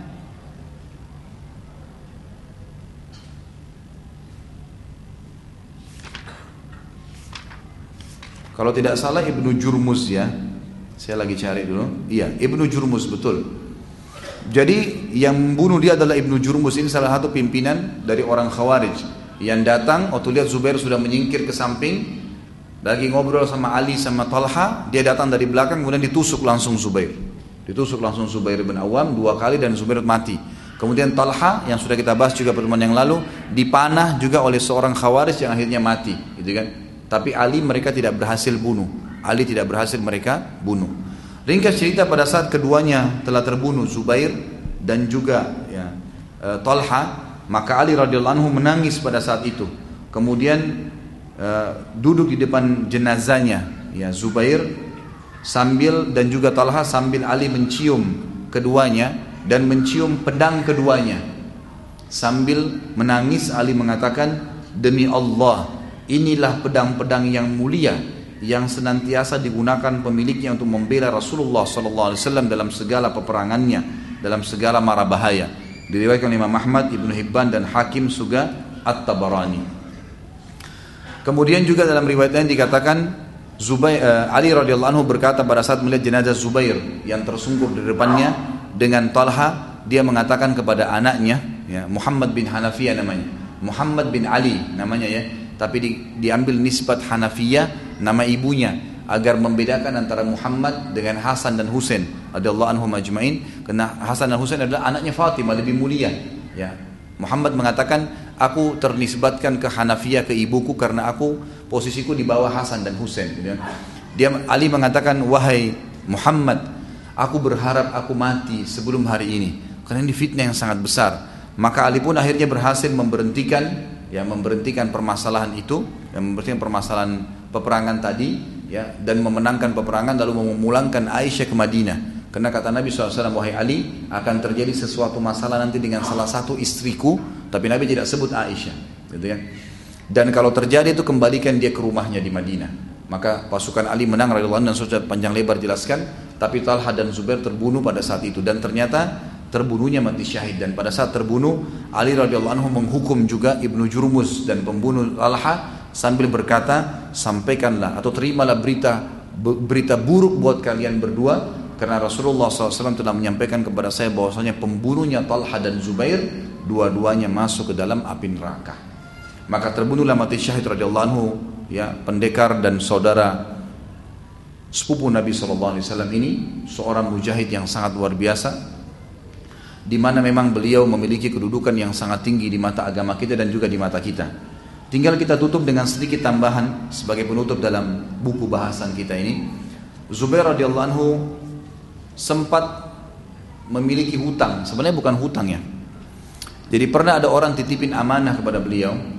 Kemudian amanah itu beliau bilang kepada pemiliknya, ini bukan amanah. Saya boleh simpankan, tapi ini dihitung utang saya. Jadi tetap saya hitung hutang, harus dibayar. Kalau sampai ada yang kurang, berarti ahli waris saya akan bayar. Maka Zubair sempat menitipkan pesan kepadanya Abdullah, anak pertamanya, wahai Abdullah, kalau sampai saya mati aman ini kembalikan. Kalau ada yang kurang sedikit pun bayar, gitu kan. Maka akhirnya Abdullah pun menjalankan amanah itu pada saat ayahnya mati syahid terbunuh dan Zubair bin Awam meninggalkan cukup banyak harta. Beliau meninggalkan harta jumlahnya disebut dalam buku-buku sejarah 50 50 ribu, 50 juta 200 ribu ya dirham ini kurang lebih teman-teman sekalian dikali dengan 50 ribu rupiah. Satu dirham sekitar 50 ribu rupiah kalau tidak salah sekali. Kalau kita kali 50 ribu rupiah ini jumlahnya kurang lebih 2,5 triliun hartanya. Banyak kan? Orangnya sudah pemberani, keturunannya banyak, kan gitu. Perannya luar biasa, sahabat Nabi yang mau surga, kaya raya, gitu. luar biasa. Beliau meninggalkan harta sebanyak itu. Kemudian beliau meninggalkan empat orang istri dan disebutkan dalam buku ini salah satu istri mendapatkan warisan satu juta seratus dirham. Kurang lebih nilainya kalau rupiah ini 55 miliar.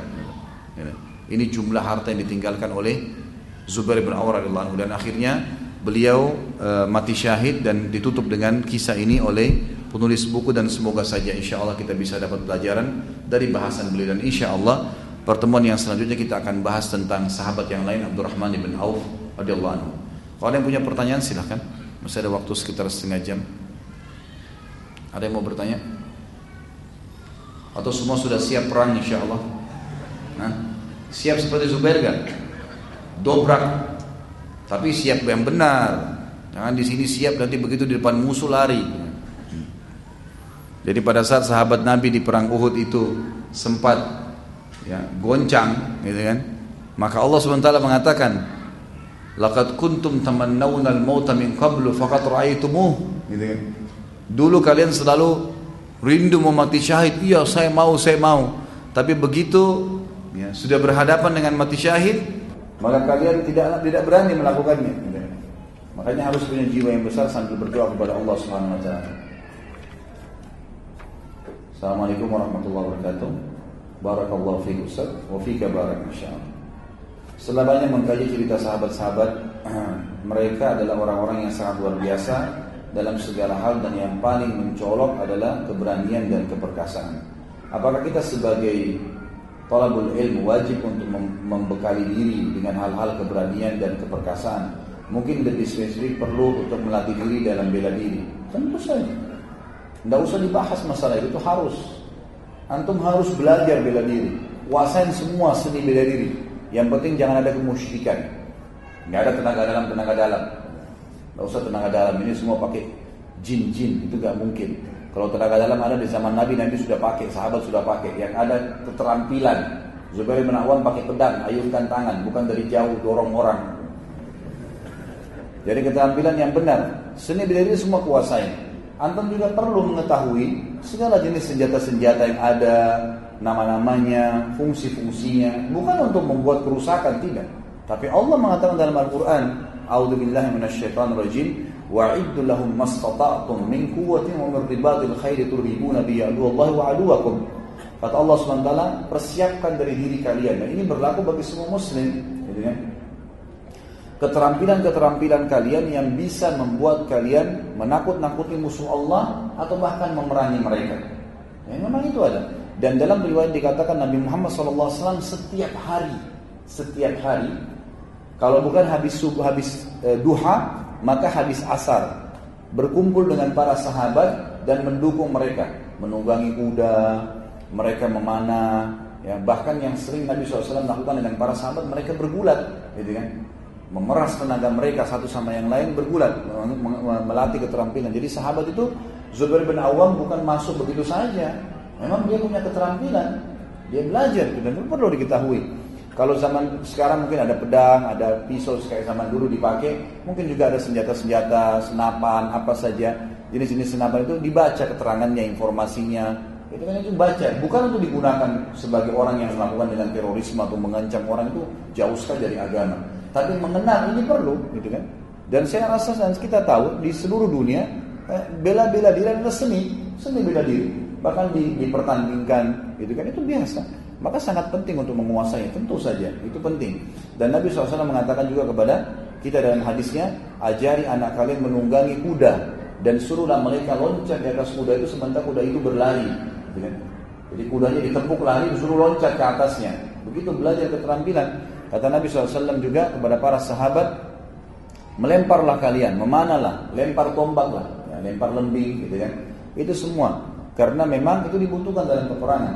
Itu dibutuhkan dalam peperangan. Kemudian juga Nabi SAW mengatakan ajarkan anak kalian berenang, memanah, dan melempar tombak. Dan banyak hadis berhubungan dengan masalah masalah-masalah seperti ini. Adakah wadah untuk para penuntut ilmu untuk bela diri yang berkonsep sunnah? Kemarin sebenarnya saya sempat dapat uh, ada informasi tapi saya tidak ingat ya di mana. Saya yakin ada kok insya Allah. Mungkin nanti bisa dibahasakan sama teman-teman sahabat sunnah. Mungkin ada yang tahu insya Allah. Atau mungkin ada teman-teman yang punya keterampilan kemudian dia mau memberikan jasanya silakan saja. Dan ini tidak ada yang disembunyikan ya, tidak boleh sembunyi, jangan sembunyikan. Kita buka seperti umumnya orang buka ada taekwondo, ada karate, ada ini, tidak ada masalah. Kita bukan sembunyi-sembunyi untuk belajar sehingga dianggap ini sengaja terselubung, enggak. Jadi umum saja orang mau belajar, mau olahraga dan seterusnya.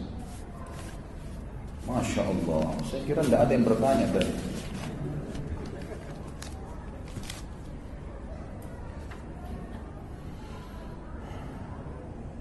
Assalamualaikum warahmatullahi wabarakatuh. Waalaikumsalam warahmatullahi wabarakatuh. Atas semua jawaban dan pertanyaan saya via SMS, WA atau saat kajian. Wa iya insyaallah. Tapi yang tidak ter, belum terjawab, mohon maaf ya. Ini SMS di HP saya 300 kan. 321 hari ini. Saya jawab 20 masuk 50 gitu kan. Di WhatsApp juga begitu. Masuk sekian puluh sampai ada seorang ikhwan di Makassar kemarin tidak sengaja saya lagi buka HP saya, sepupunya minta nomor HP. Terus dia bilang, hati-hati kalau SMS ke Ustaz Halid, kadang-kadang kecewa, karena lama dijawabnya. Terus saya buka HP saya, tidak sengaja saya lagi mau buka SMS, dia lihat rupanya dia lagi bawa mobil. Dia lihat, kemudian dia lihat SMS sebelum dibuka kotak pesannya itu tertulis 251. Dia bilang, sebentar Ustaz, saya mau foto dulu. Di foto sama dia SMS-nya. Ini lihat nih SMS-nya Ustaz Khalid ini 251 belum dijawab. Padahal sudah 500 lebih saya jawab gitu kan. Itu yang tertinggal. Jadi insya Allah kalau antum sudah sempat terjawab, alhamdulillah. Tapi yang belum terjawab saya usahakan ya. Makanya sampai di BlackBerry saya sudah tidak aktif sama sekali karena terlalu banyak di email terlalu banyak, di WhatsApp terlalu banyak ya, dan juga di SMS. Jadi mudah-mudahan saja antum bisa mengerti masalah itu dan tidak ada maksud untuk tidak menjawabnya.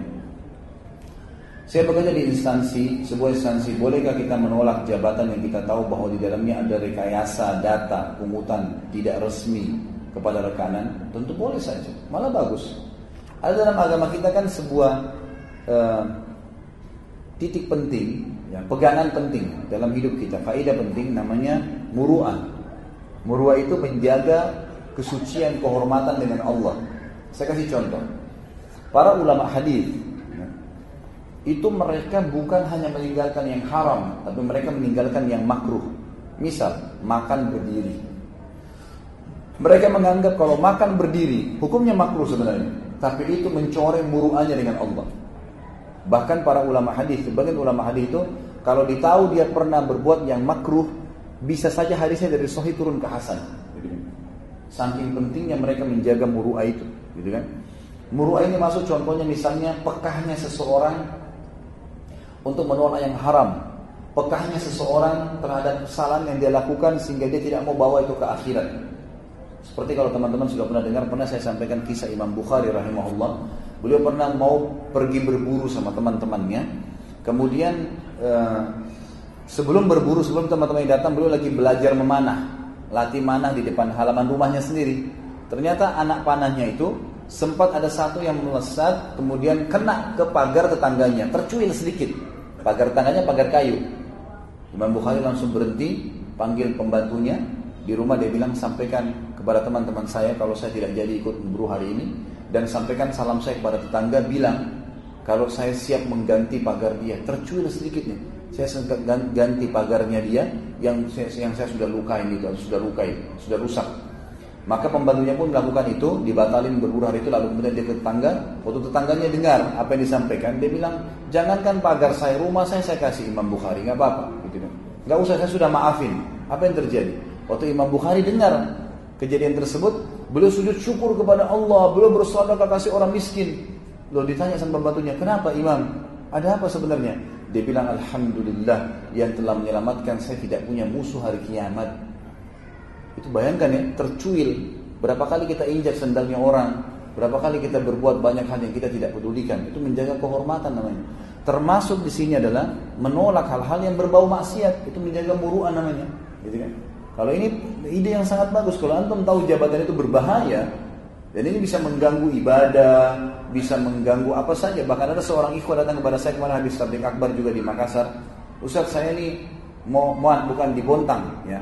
Di awal Ramadan kemarin dia bilang Ustaz saya mau kuliah ke Amerika. Bagaimana saran Ustaz? Lebih baik saya berangkat atau tidak? Saya tanya, memang darurat antum berangkat? Dia bilang sebenarnya tidak sih, cuman ini ada kesempatan saja untuk S2. Di negara Islam tidak ada, ada.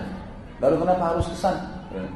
Di sana itu negara kafir, walaupun ada musimnya, tapi tinggal di negara kafir ada konsekuensi hadis Nabi. Ana bariun mimman asya baina adhuril musyrikin kata Nabi. Saya berlepas tangan dengan orang-orang yang hidup di negara-negara orang kafir. Bukan tidak boleh, boleh. Tapi kata Nabi saya berlepas tangan. Artinya begini, kalau nanti kamu susah sholat, kalau kamu mati nanti di kuburnya susah, cari makanan halal susah, ya itu konsekuensi kamu, gitu Karena kalau di negara Islam pasti akan banyak, gitu kan? Maka saya bilang, kalau sesuatu yang bukan darurat, kenapa harus dipaksain aja? Ya, Coba jaga kehormatan muruah agama kita.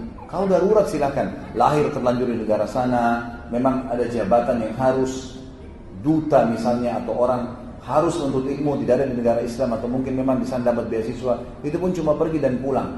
Tapi kalau sengaja datang ke sana untuk tinggal, ini satu hal yang harus dijadikan tanda tanya nih, gitu kan?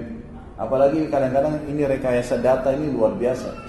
Saya waktu ke Australia kemarin, saya tanya teman-teman di sana, bulan sepupu saya sendiri, bagaimana sebenarnya orang-orang Indonesia ini bisa masuk ke sini? Memang dikasih visa kerja sama, sama pemerintah Australia dikirim ke sana ke Indonesia.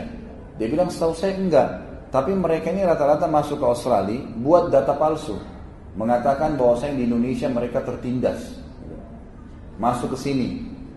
Macam-macam alasannya. Ada yang mengatakan dia mau, dia mau nikah sesama jenis tapi Indonesia nggak bisa atau dizalimi lah, tidak bisa e, bebas untuk mengembangkan pemahaman yang dianggap sesat seperti Ahmadiyah yang paling sering pakai itu, gitu kan? Atau dia orang homo tadi, ya, dia mau nikah sama suami itu yang baik paling banyak. Nanti kemudian setelah tinggal dikasih izin 2-3 bulan atau berapa gitu kemudian baru dapat izin tinggal. Ini untuk apa ini buat rekayasa data begini, gitu kan? Padahal dunia ini akan ditinggalkan. Sekali lagi saya bukan menyalahkan ya, tapi yang saya maksudkan adalah menjaga muruah penting. Termasuk masalah seperti ini. Halalkah uang yang diberikan seorang pengusaha kepada seorang pejabat karena diberikan proyek? Uang ini seperti semacam peraturan yang tidak tertulis walaupun tidak disepakati dari awal, tapi masing-masing pihak sudah maklum karena sudah tradisi dan tahun dari tahun-tahun sebelumnya. Kalau memang proyek itu berjalan tanpa fee yang dikasih, misal kalau pengusaha itu kasih atau tidak, memang karena dia berkualitas tapi memang layak menerima, gitu kan? Tapi pada saat dia terima proyek, dia ingin memberikan balas jasa, itu tidak masalah.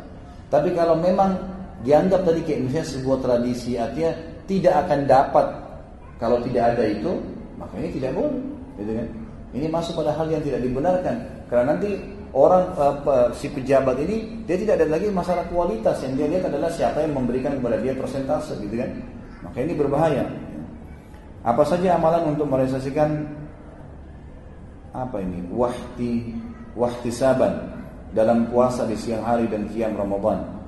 Jadi hadis Nabi SAW yang mengatakan siapa yang mendirikan Ramadan dan siapa yang puasa Ramadan dengan iman dan ihtisab maka diampuni dosanya telah lalu. Ihtisab artinya mengejar pahalanya, mengerjakan maksimal apa yang diperintahkan sementara puasa. Puasanya, baca Qur'annya, sholat malamnya, ya zikirnya, semua menjauhi diri dari kemaksiatan itu namanya ihtisab. Itu namanya ihtisab. Ini pertanyaannya tolong sesuai tema ya, jangan ke mana-mana ini. Ustaz di bulan Ramadan ini apakah dosa besar bisa diampuni? Ya, kalau taubat nasuha diampuni. Di Ramadan atau Ramadan harus taubat nasuha. Syaratnya tiga. Tinggalkan dosa-dosa ketika lagi riba, lagi zina, lagi bohong, berhenti. Pada saat itu berhenti. Sesali dan janji sama Allah tidak diulangi. Ini Imam Nawawi mengatakan tobatnya diterima. Ramadan atau luar Ramadan. Tidak ada masalah, gitu kan? Dan tobat sebuah ibadah yang diperintahkan. Mohon nasihat untuk teman saya yang baru sekali ini mengikuti kajian sunnah. Sana, silahkan ikut. Dan insya Allah kalau dia hadir di sini, teman-teman yang baru hadir, Anda bisa lihat ceramah kita dua jam bahkan tiga jam. Tadi kita mulai jam 9 kalau tidak salah. Ini sudah hampir tiga jam ceramah kita sampaikan.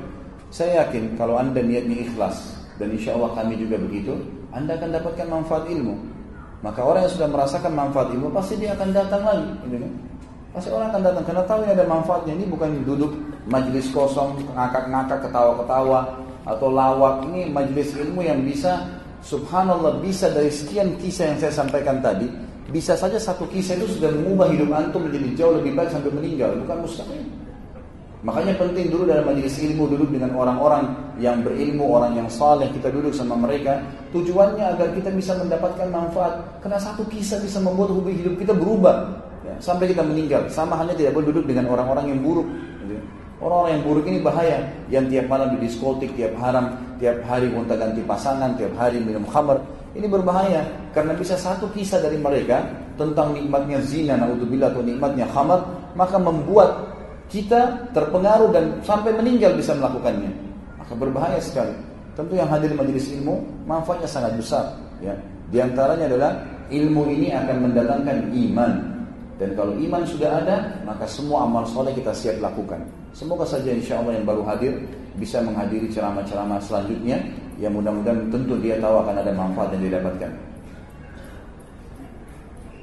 Baik, saya dahulukan dulu sesuai dengan pertanyaannya. Ini saya sudah ke mana-mana nih masalah sholat ditanya lagi.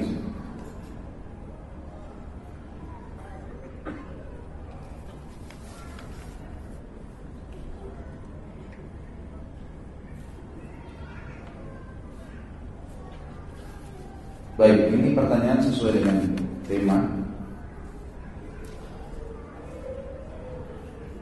Diceritakan ada orang yang berjihad namun masuk neraka. Siapa orang yang berjihad namun masuk neraka? Apa alasannya dan mohon penjelasannya? Hadis Bukhari menjelaskan kata Nabi SAW tiga orang yang paling pertama dihisab hari kiamat dan paling pertama masuk neraka. Orang yang pertama adalah orang yang berjihad di jalan Allah. Yang paling pertama itu. Dengan Allah.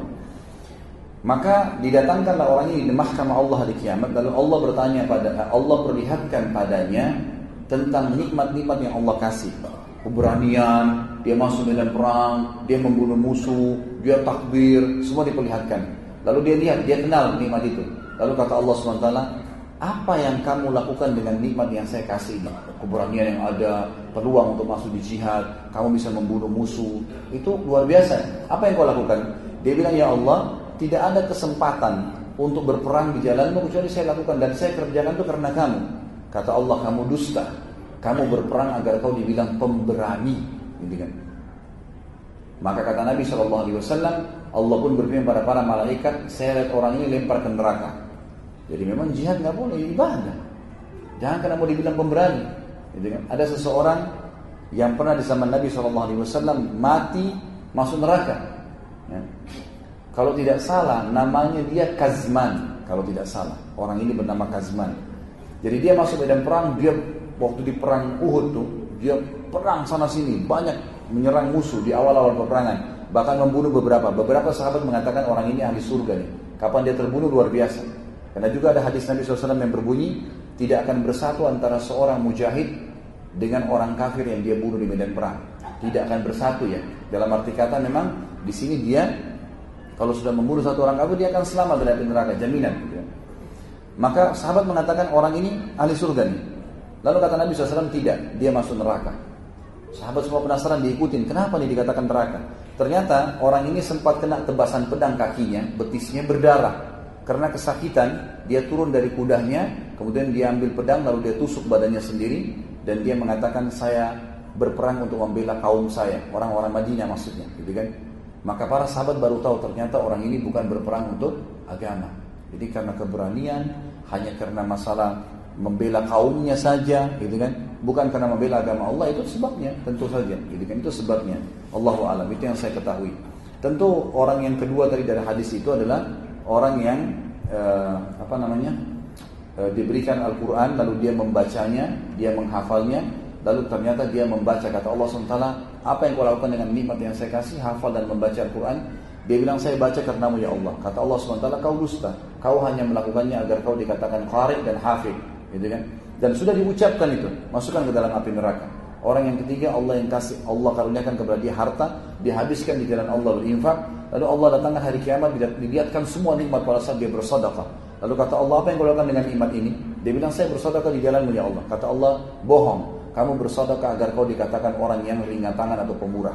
Maka dilemparkan ke dalam api neraka. Allahu alam. Bagaimana jika ada niatan poligami namun istri tidak setuju dan mengancam cerai? Bagaimana jika ingin poligami namun secara ekonomi gaji pas-pasan? Ini bukannya jihadnya yang diambil pelajaran poligaminya yang Padahal itu selipan itu di awal gitu kan. Baiklah. Kalau ada niatan penting, saya sudah bilang tadi, niat. Memang dianjurkan niat dalam agama Islam. Inna ma'amalu niat, gitu kan? Tinggal aplikasinya dan aplikasi butuh strategi, butuh eh, persiapan energi, waktu, ya, dana, butuh semua. Kita kalau mau sholat wudhu, ada luangkan waktu, datang ke masjid, sejadahnya ditebar, rapi, semuanya begitu kan gitu. Jadi butuh itu. Kalau istri tidak setuju mungkin memang karena pasti ada alasan. Apa kira-kira alasannya?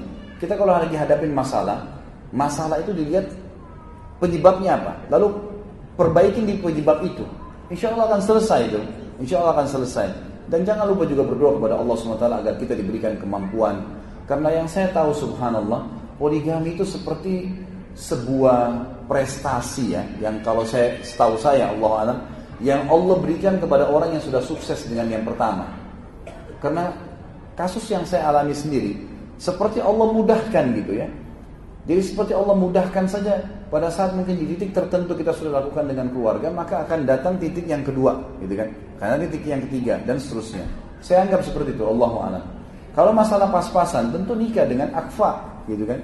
Pertama tentu jangan sampai, jangan sampai antum masih keluarga pertama kebutuhan rumah 2 juta, antum cuma 1 juta gajinya, gitu kan? Masih kurang sejuta, kadang-kadang harus utang sana sini, lalu mau poligami, ini jangan ya. Ini belum bisa, belum mampu namanya, belum bisa. Keluarga kedua pasti akan dihidupin juga, gitu kan? Tapi kalau kita punya kemampuan pas-pasan, dalam arti kata, saya bisa memenuhi kebutuhan rumah tangga saya yang pertama 2 juta. Kalau saya bangun rumah tangga yang kedua karena belum punya anak, yang pertama mungkin punya anak, ini mungkin 1 juta. Kalau gaji saya 4 juta, berarti masih bisa. Maka itu bisa saja, tinggal nikah dengan akfa. Akfa itu yang sepadan, gitu kan? Jadi jangan antum sudah siapkan alokasi satu juta untuk istri yang kedua, tapi antum nikah dengan perempuan yang bedaknya saja 5 juta. Gitu kan? Gak maka mungkin bisa, gitu kan? Jadi cari yang akfa, yang sepadan, yang sejuta itu dia bisa beli makanan segala dan dia juga bisa pakai untuk kebutuhannya. Nah itu yang boleh. Gitu kan? Tapi kalau tidak maka saya sarankan jangan, itu salah ya. Sudah masuk duhur belum? Nah, Kok nggak ada yang nyaut nih? Sudah dua belum? Oh tiga menit lagi. Sudah bahas masalah jihad suaranya masih kecil gimana?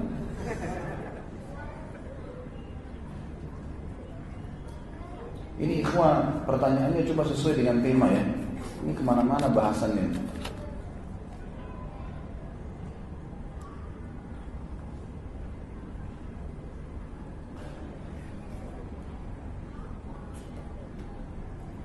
Bagaimana hukumnya nikah siri bagi PNS?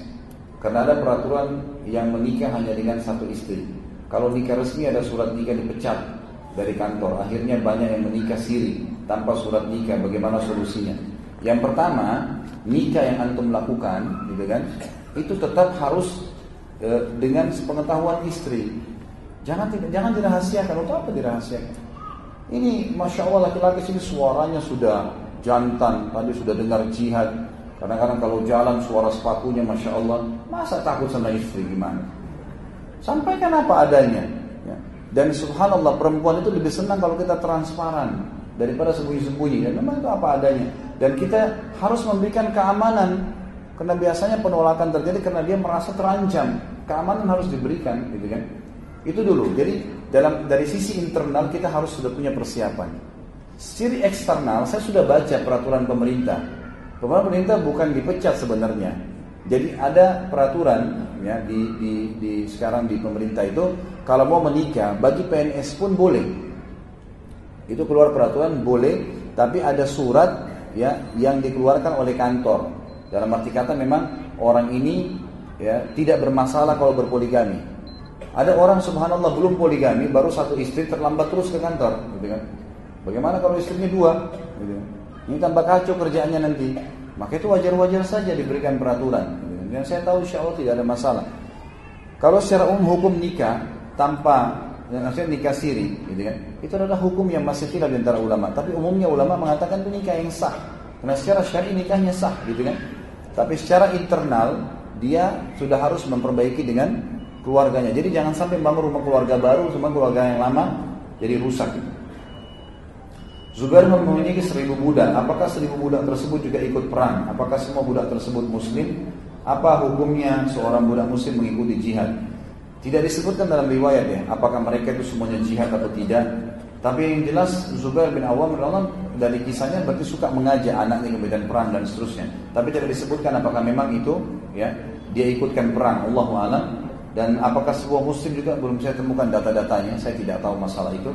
Dan e, di sini apa hukumnya kalau budak muslim ikut perang? Boleh saja, tidak ada masalah. Banyak budak-budak yang dalam Islam ikut berperang. Allah a'lam. Jadi mohon maaf ikhwah sekalian e, yang lain saya tidak bisa jawab ya, karena terlalu banyak dan mudah-mudahan antum bisa ikutin. Saya sarankan ikutin web www.khalidbasalam.com atau di YouTube. Ada ceramah-ceramah kita yang rutin, sudah 250 ceramah sekarang dan setiap ceramah pasti ada tanya jawab. Mungkin pertanyaan-pertanyaan ditanya tadi masalah zakat, masalah sholat, insya Allah sudah terjawab di situ. Mungkin begitu dulu. Kita memohon kepada Allah Subhanahu Wa Taala agar seluruh ibadah kita yang kita kerjakan diterima oleh Allah Subhanahu Wa Taala. Sholat, puasa, baca Al-Quran dan juga diberkahi sisa umur kita ini. Mudah-mudahan bermanfaat dan kalau ada benar dari Allah pada saat ini saya mohon dimaafkan. Subhanakallahumma bihamdika asyhadu an la ilaha illallah astaghfirullah wa atubu ilaik. Wassalamualaikum warahmatullahi wabarakatuh.